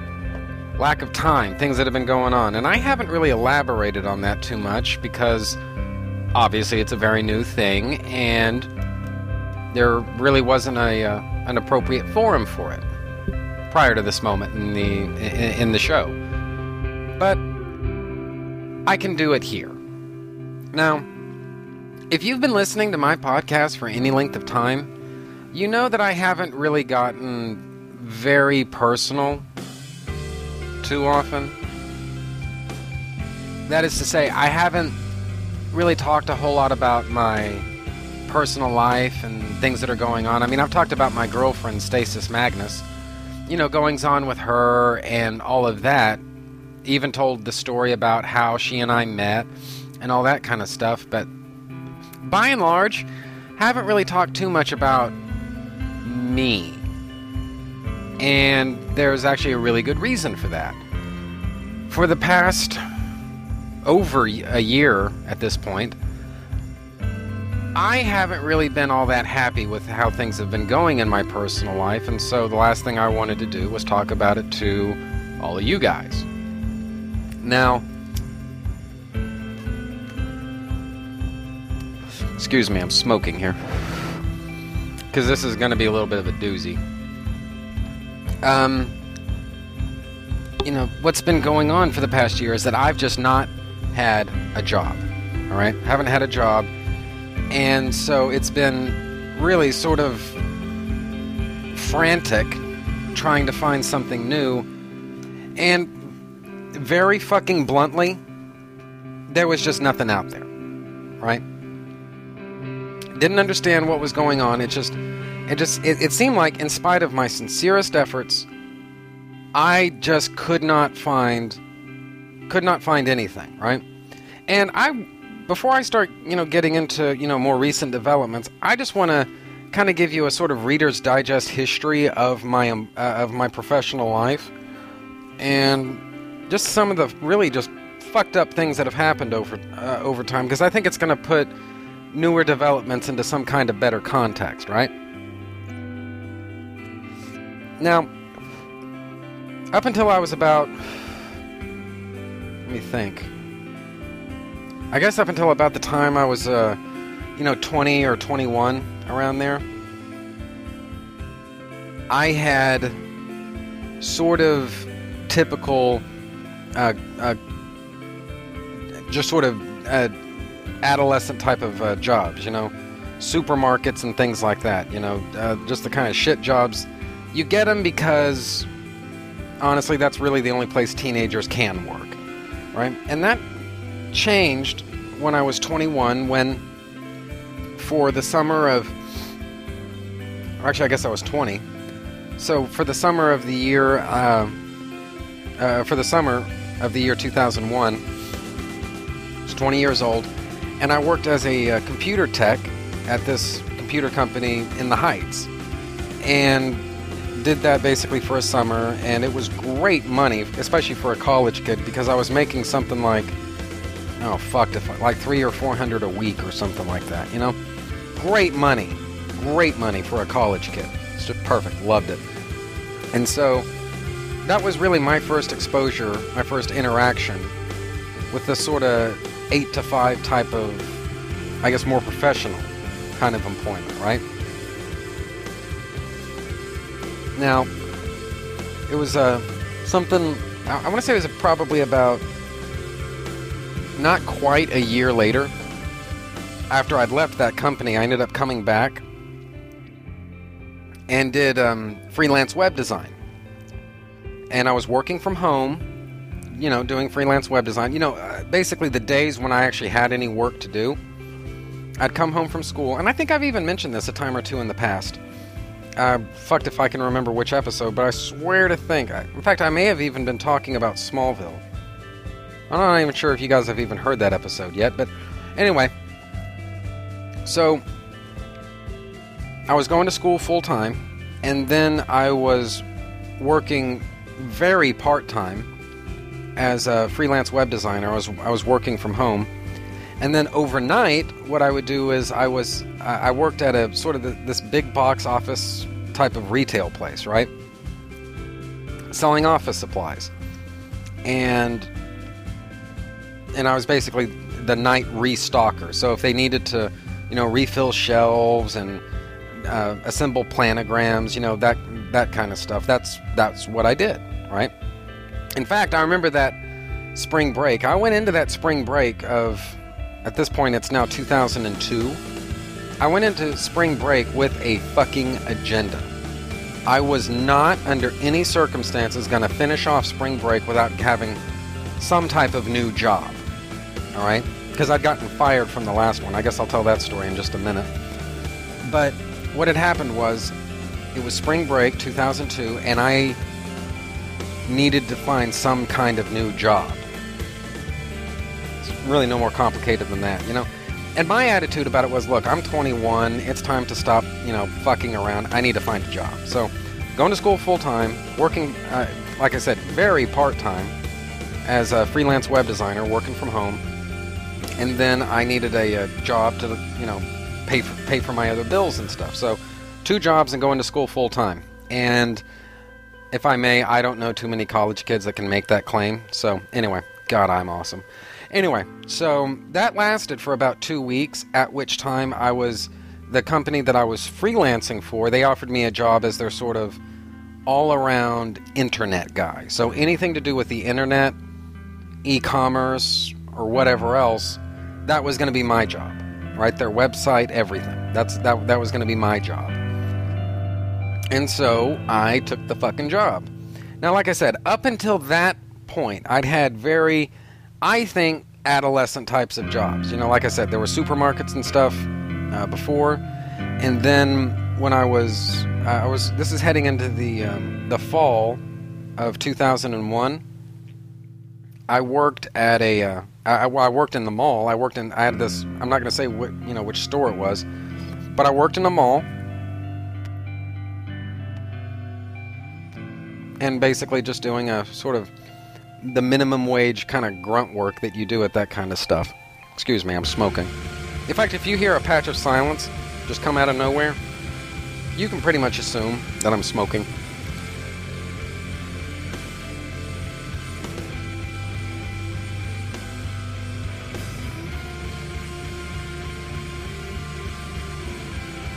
Anyway, so the mall job, right?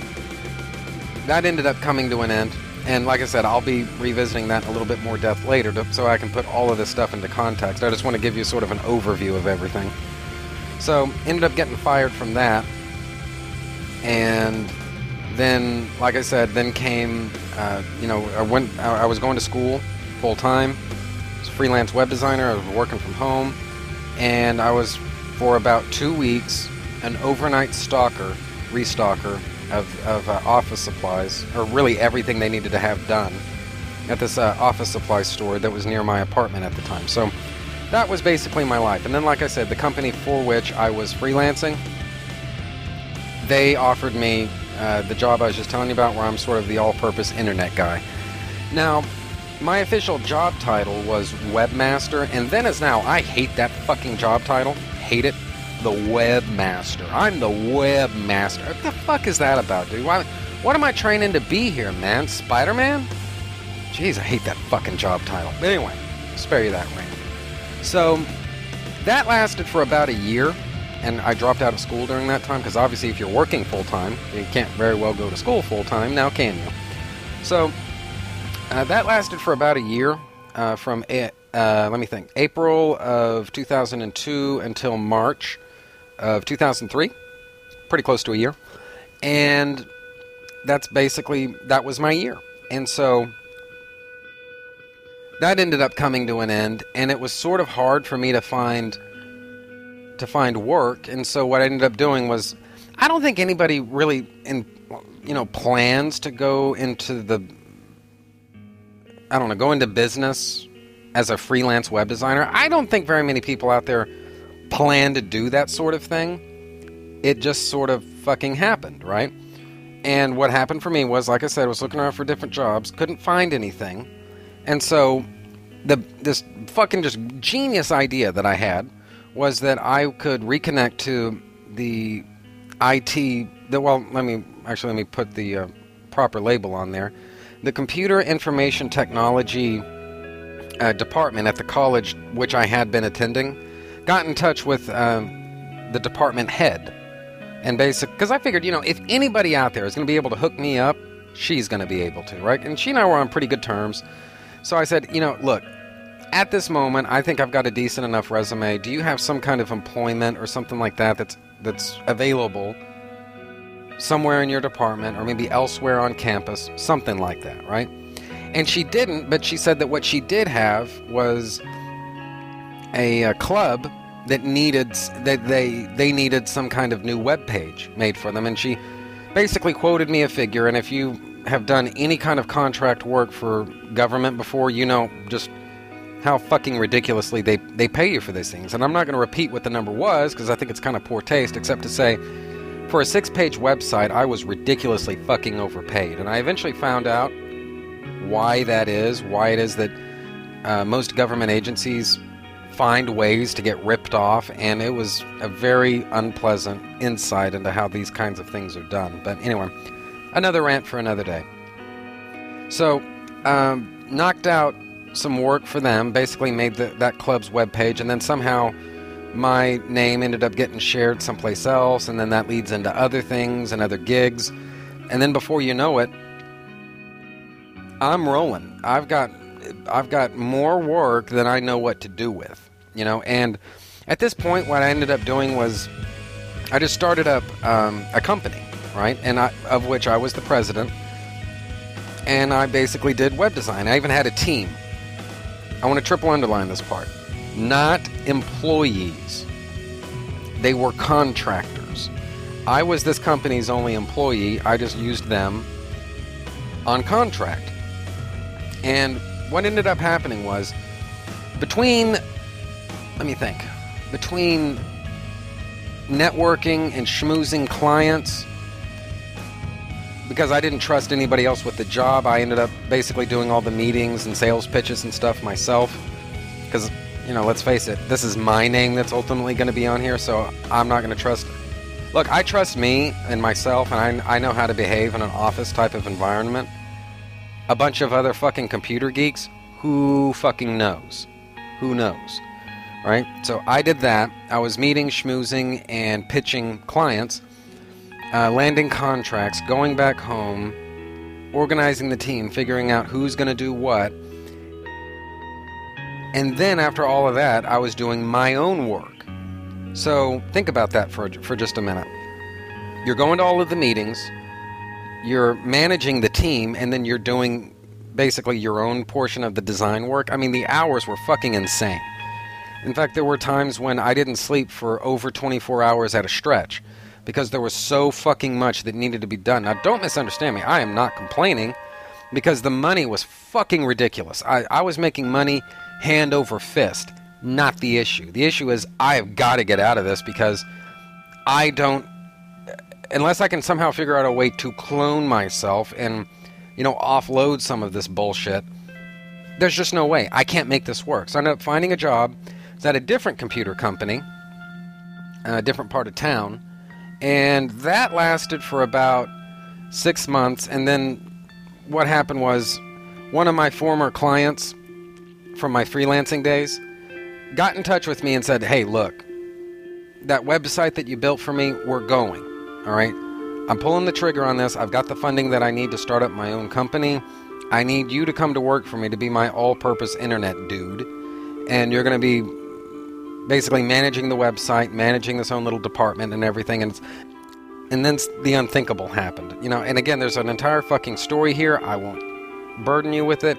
But basically, he made a series of really fucking stupid decisions that I knew were going to end up costing us in the long run. And sure enough, what ended up happening was all of the investors basically pulled out their money simultaneously. All at once, all at the same time. I want to say within something like two, maybe three, maybe four hours, everything was gone. All of it. No more money, no more capital, no more investment, nothing. All right, everybody, all of the investors, they were out. So that pretty much meant that Magnus was on the soup line now. So that lasted for, I don't know, let me think, uh, probably two weeks or three weeks or something like that. And then I found this other job, you know, for a time. And again, I'm not gonna, I'm definitely not gonna name this company. Stacy, I think, is gonna know who I'm talking about, but the rest of you, no. Uh, basically, I found this other job working for a telecom company, and once again, uh, I, it's this weird, fucked up pattern of life. I swear. I was going to be working from home again for a bunch for, for this dude that I've never actually met face to face again, and it just kind of felt like fuck. You know, I mean, is this is this my curse? Is this my is this just going to be the pattern of my life? You know, where my employment tends to take me into this sort of work at home type of thing, right?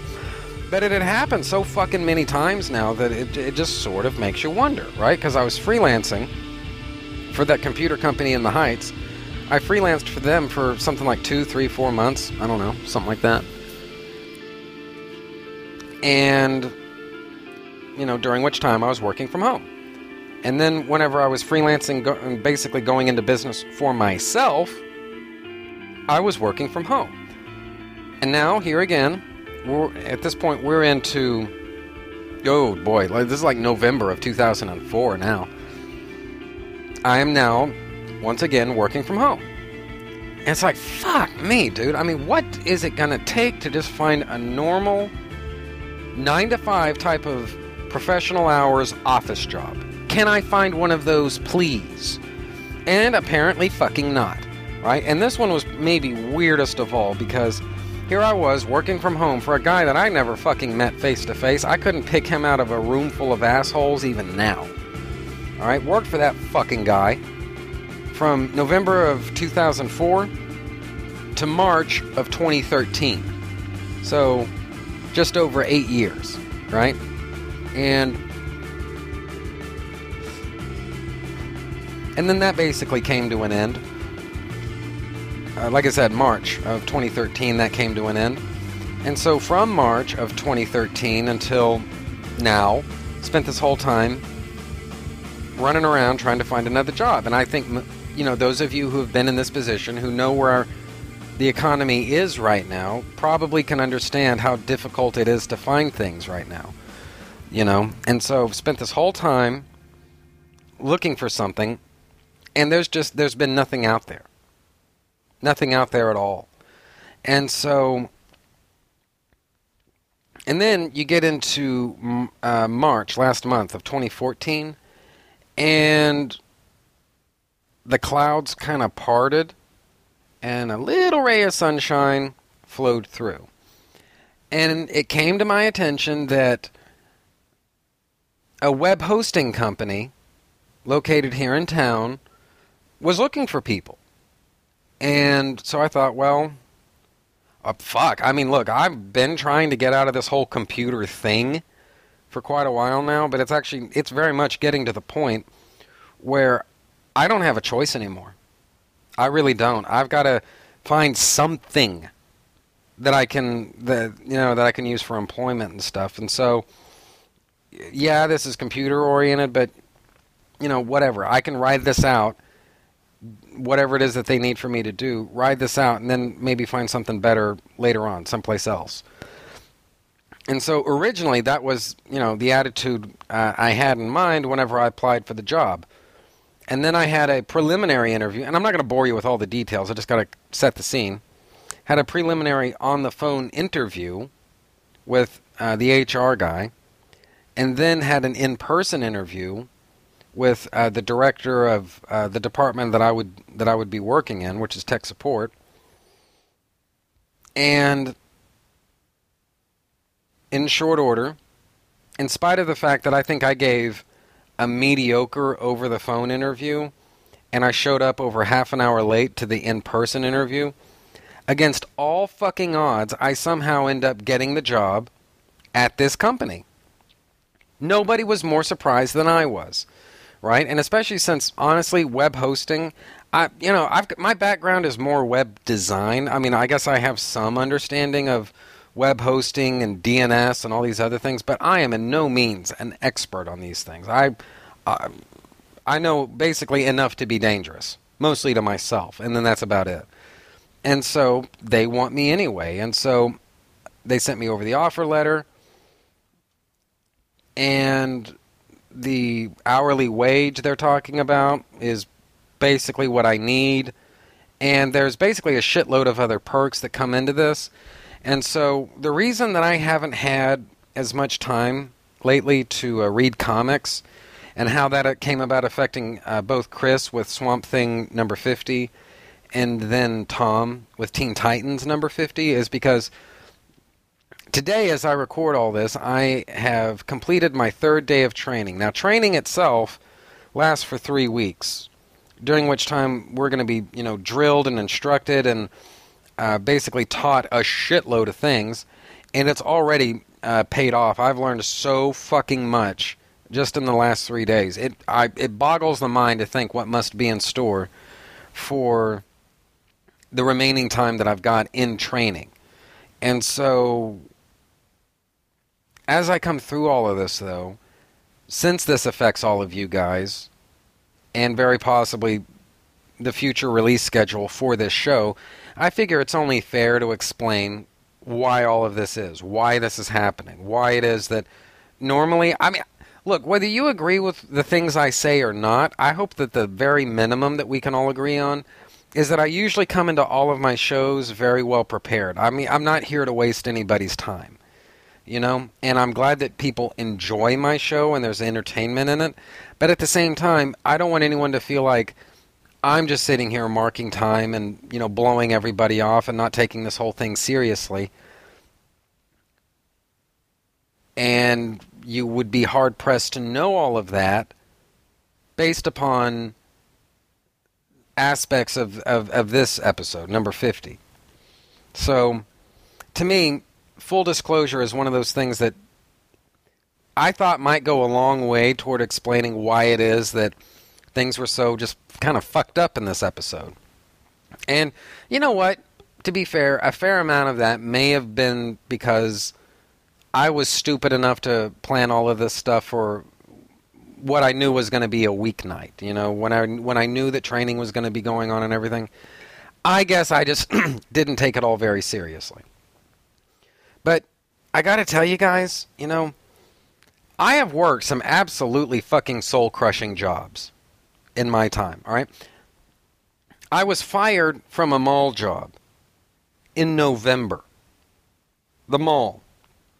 This is the epitome of retail. It doesn't get more retail than working in the fucking mall.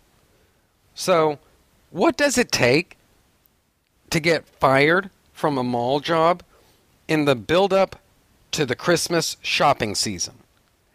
I don't know, but I apparently fucking managed it. All right, and I actually know what the causes of that were. Honestly, the boss, the person who fired me from that job, she was just a fucking bitch. Okay, there's really no nice way to say it. I'm not going to try. She was a frigid fucking bitch of an individual.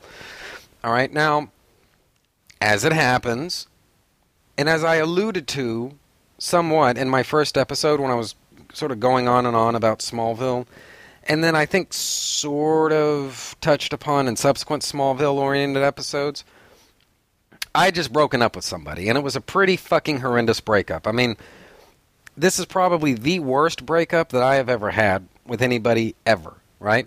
And that kind of affected. I mean, I don't want to, you know, be all dramatic about it, except to say that I think, you know, looking back on it now, I think I went through a little bit of a depression, and you know, because I thought that I was going to be settling down pretty soon and getting married and all of that, and no, that's not that is not what happened by any means. And so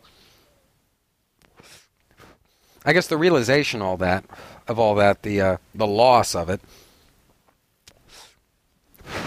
it kind of had a very uh, you know, a very big effect on me. And one of the things that ended up happening was uh, for that semester, which was fall of 2001, um, I missed a shitload of uh, of school you know, I was in college and I missed a shitload of school, a shitload of classes. I mean, honestly, it was really hard sometimes to find the inspiration to get out of bed some mornings, you know? And of course, that also meant at times calling out sick from work, even though I really wasn't. You know, it's just I could not find a very good reason to leave home, right? And again, I'm not trying to turn this into, you know, like fucking mopey Magnus or anything like that. I'm really not. Just trying to basically kind of maybe give a little bit of her side of the story, the boss's side of the story, maybe why she did it.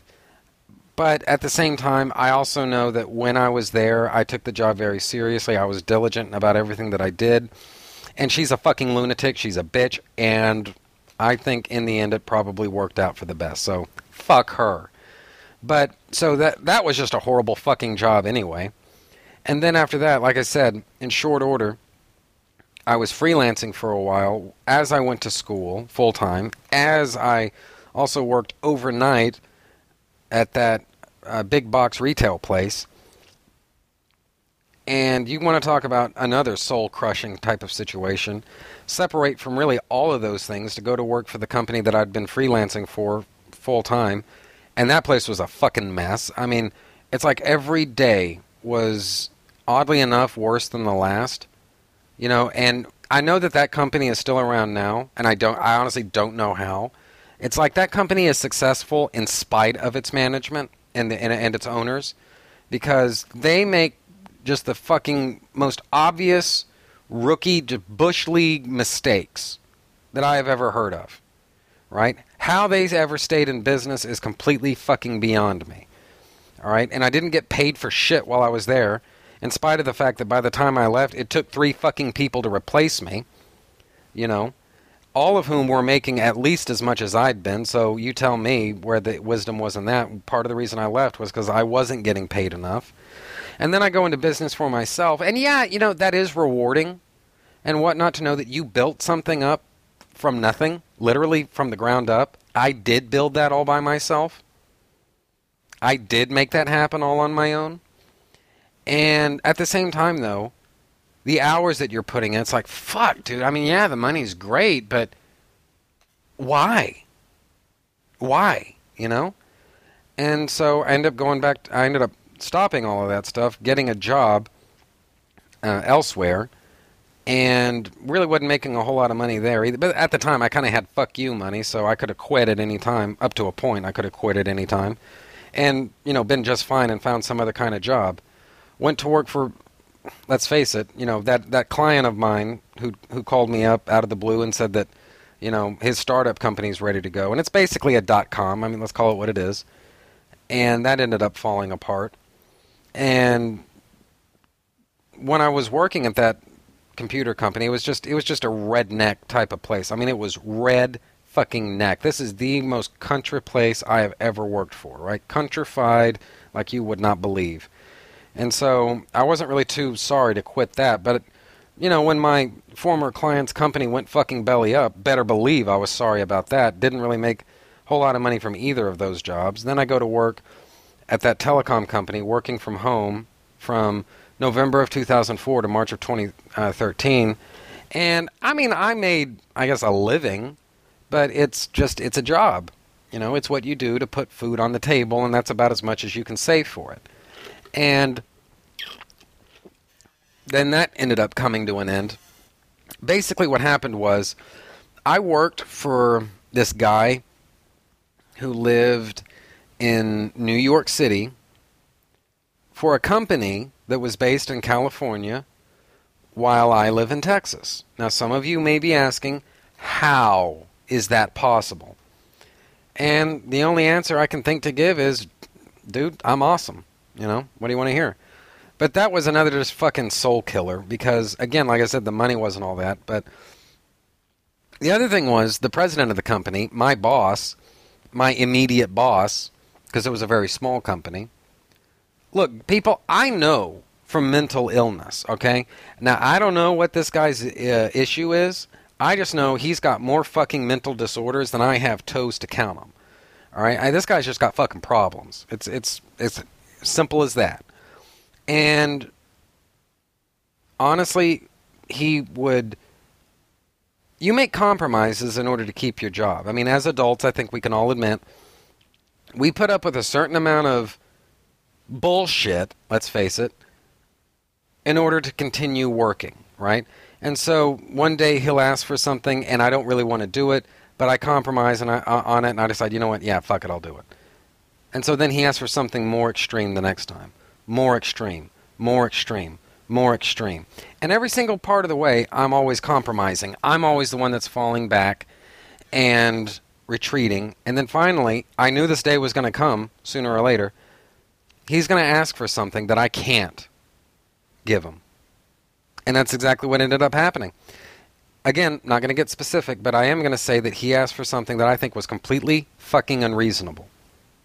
Unreasonable. We have an amendment in the Constitution that basically abolished the practice of slavery. And if I had agreed to do what he wanted me to do, basically that's what we're talking about slavery. And so I had a pretty good idea of what this decision was going to cost me. And I still, I mean, I'm sorry, I just, I couldn't do it. You know, call it principle, call it foolish pride. But I knew that I just, I could not go along on this one. And so I told him, politely, I hope, but I told him, no, I am not, I, I'm not going to do that. And I was pretty sure he was going to find some kind of bullshit excuse to fire me, and that's basically what ended up happening. And so here we are. Uh, now, I ended up getting unemployment off of that because I'm not stupid. In spite of whatever he may have thought, I'm not stupid. I kept emails about certain things, and it made it very clear that I was being, I was not quitting, which is what he wanted to say. Uh, my employment was being terminated against my will. And I found basically email to prove that. I gave it to the Texas Workforce Commission, and so that's how I came about getting unemployment. So, fucking Harvard graduate, I'm sorry, Wesleyan graduate, and then graduate from Harvard School of Law. So I fox to that guy, but hey, I'm just, I'm the stupid, lowly Texan college dropout. Well, asshole, who won that one? Huh? Who won that one, buddy? Fuck you. Anyway, not like he's listening, but in my mind, I like to pretend like he's listening, and fuck you. Anyway. So, during the during the intervening time, though, again, March of 2013 up to now, fucking, there's just been nothing out there, and so finally, I find this web hosting company, and I was thinking, well, I can just grit my teeth and you know collect a paycheck, all the while finding something else that's out there. And dude, ever since I've ever since I did my in-person interview, I liked this company. I like the way that they do business. I like the way that they treat their employees. I like how everybody, including the fucking current CEO, started out in the same entry-level position that I'm going into.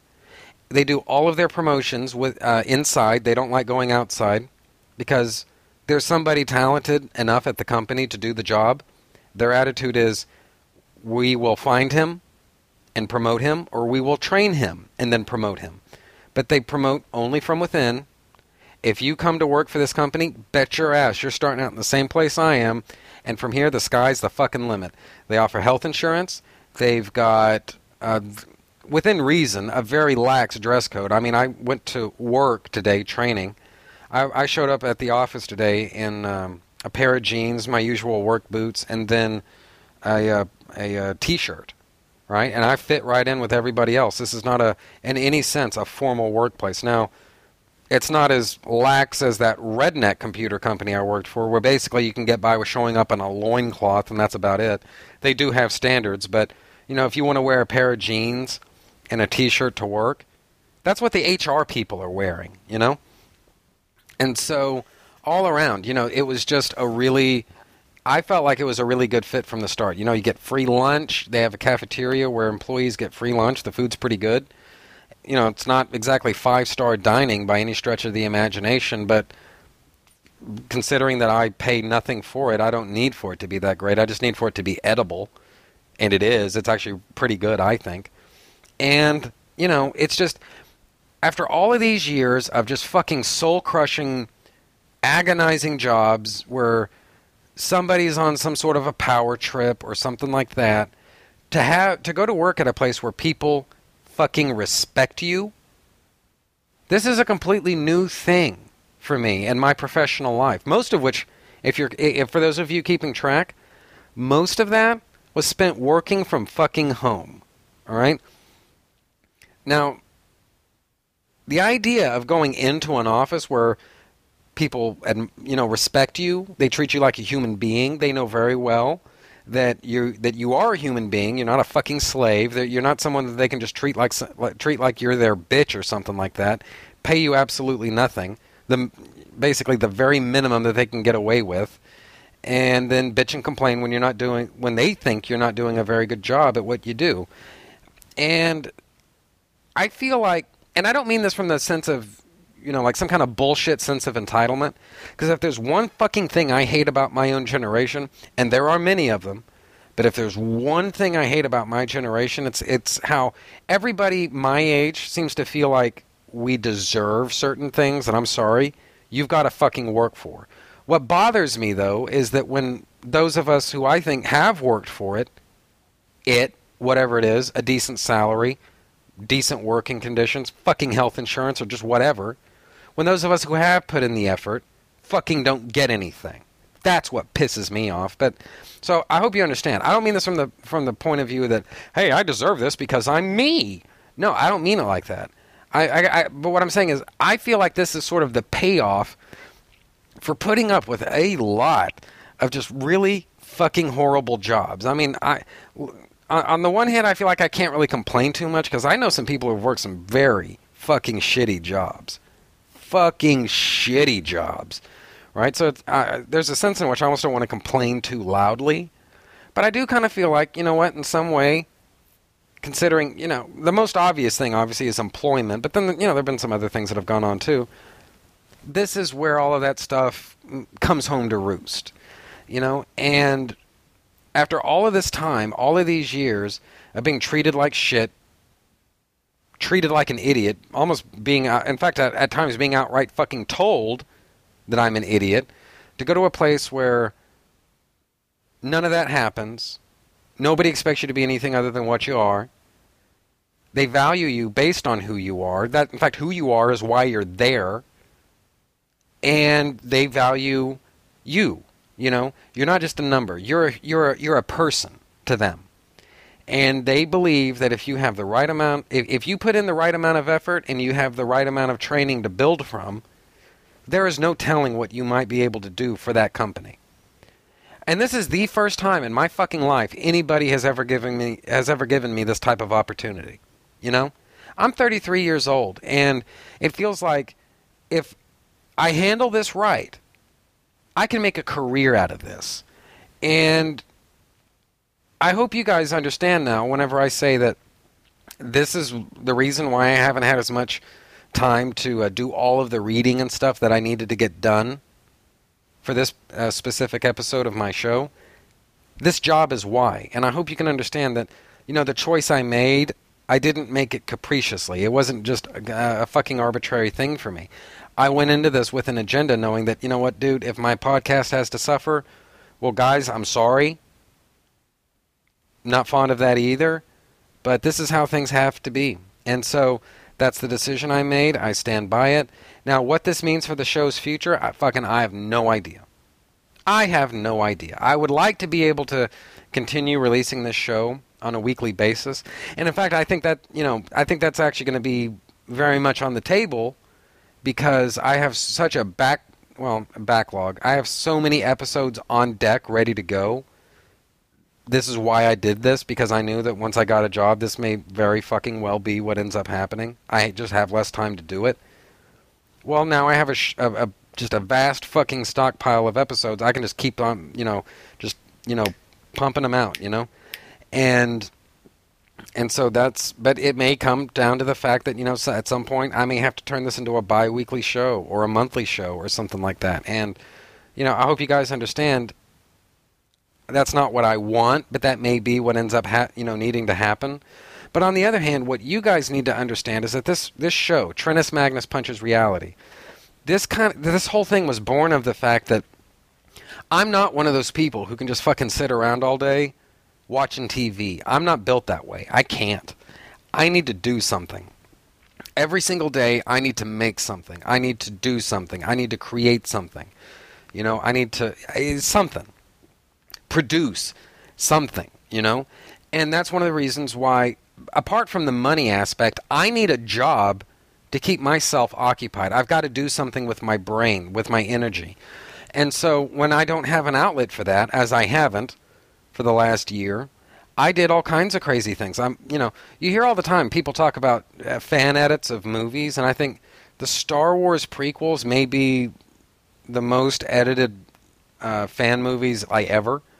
And I made my own Star Wars fucking fan movies. It's basic. I call them the Star Wars prequel trilogy, the instrumental cut. And basically, what I did was I took each movie, and I, the idea was not really to tell a story. It was basically to put John Williams' original score for those films, uh, match the music up with the scene for which it was intended, and then see if George Lucas's oft quoted, "Well, these are meant to be silent movies," you know that whole bit that he's always going on about. See how true that really is.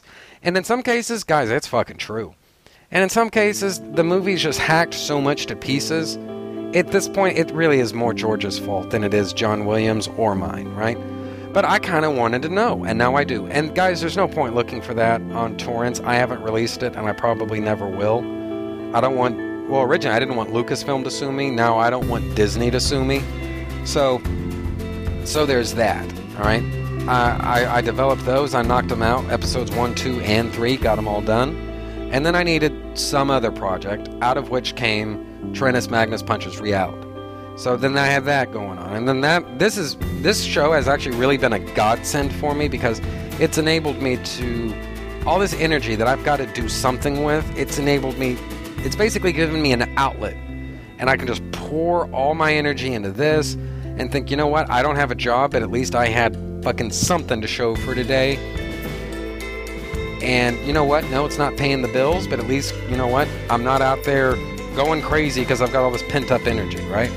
And so, to me, it was worth it. Now, what that means for the show's future, fucking, I have no idea. I want to continue, and I'm going to try my best to. But, guys, we're actually getting to a point now where I may not be able to meet a weekly release schedule as I originally envisioned. Like I said, it may have to be bi weekly, or may have to be monthly. It may have to be just whenever I can do it. I fucking I have no idea. All right. All I'm saying though is that the job that I've got right now has enabled me, basically for the first time in my life, to be enfranchised in something, I guess, bigger than me. Because always before I had jobs that, like I said, they pay the bills, they put food on the table, but that's really about it. That's all. That's really all you can say. This isn't really something you could make a career of, or even if you can, do you really want to? You know. And so now here we are. I've I've got a job that I that I can feasibly uh, build into a career.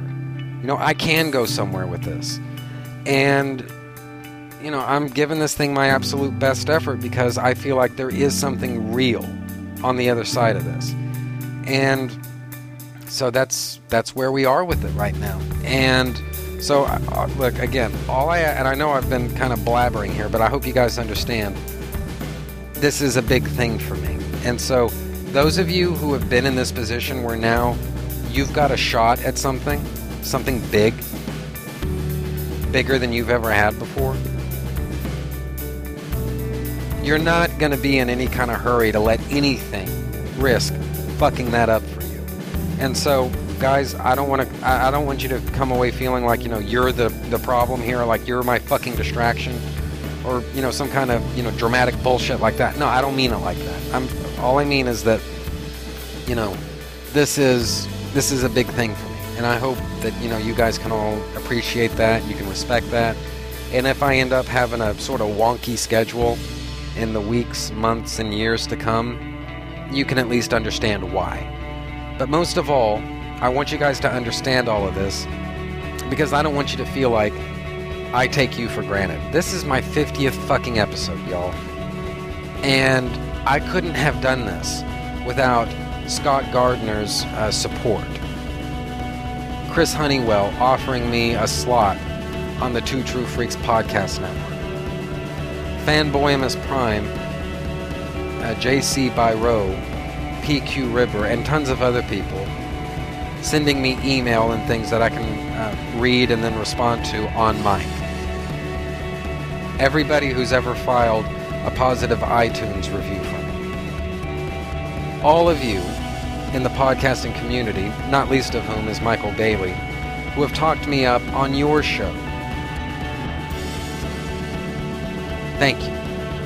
50 fucking episodes of Trentus Magnus Punches Reality, and it's only fair, number one, that you guys get the kudos and the credit and the gratitude that you deserve, but also the disclosure that you deserve. That if this show does does move away from a weekly schedule, you guys are the ones that put me here. You need to understand why, and now I hope you do. I it, the last thing I would ever want any of you to think is that I don't respect you. And to me, it would be more disrespectful, number one, to let this occasion go by without thanking you from the bottom of my heart for sticking with me for 50 episodes. But also giving you a fucking explanation as to what's going on in my personal life, which I haven't talked all that much about on this show before, because, like I said before, honestly, I haven't really liked it. It's been a kind of sensitive topic for me, and the idea of talking about it on mic hasn't really been all that attractive.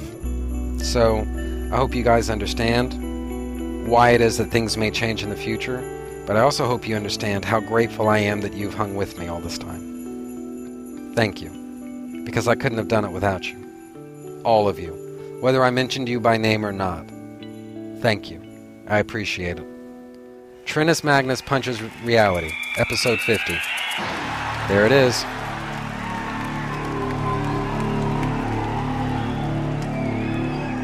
Okay, so I think that's just about the end of that. Trentus Magnus Punches Reality is a proud member of the Two True Freaks podcast network. You can find the home for Trentus Magnus Punches Reality at twotruefreaks.com, which is spelled T W O T R U E F R E A K S. You can also find it on Facebook just by searching for Trentus Magnus Punches Reality. There you can interact with your fellow listeners and also see notifications of new episodes when I put them up. You can friend me on Facebook by searching for Trentus Magnus, which is spelled T R E N T U S S M A G N U S S. You can email me and my parole officer at trentusmagnus at gmail.com, which is spelled T R E N T U S M A G N U S. Do you have a suggestion for a topic? Feel free to email me, and I might consider thinking about the possibility of potentially discussing whatever you have in mind someday.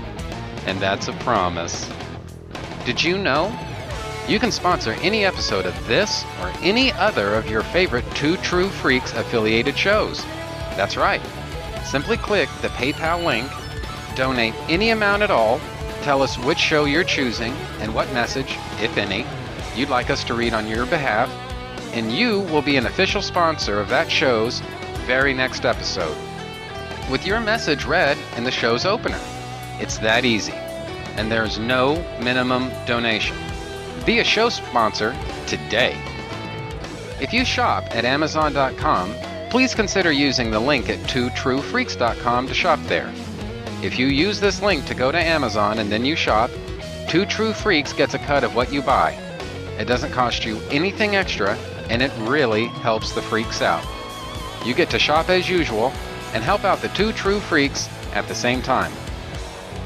Do you have a podcast of your own?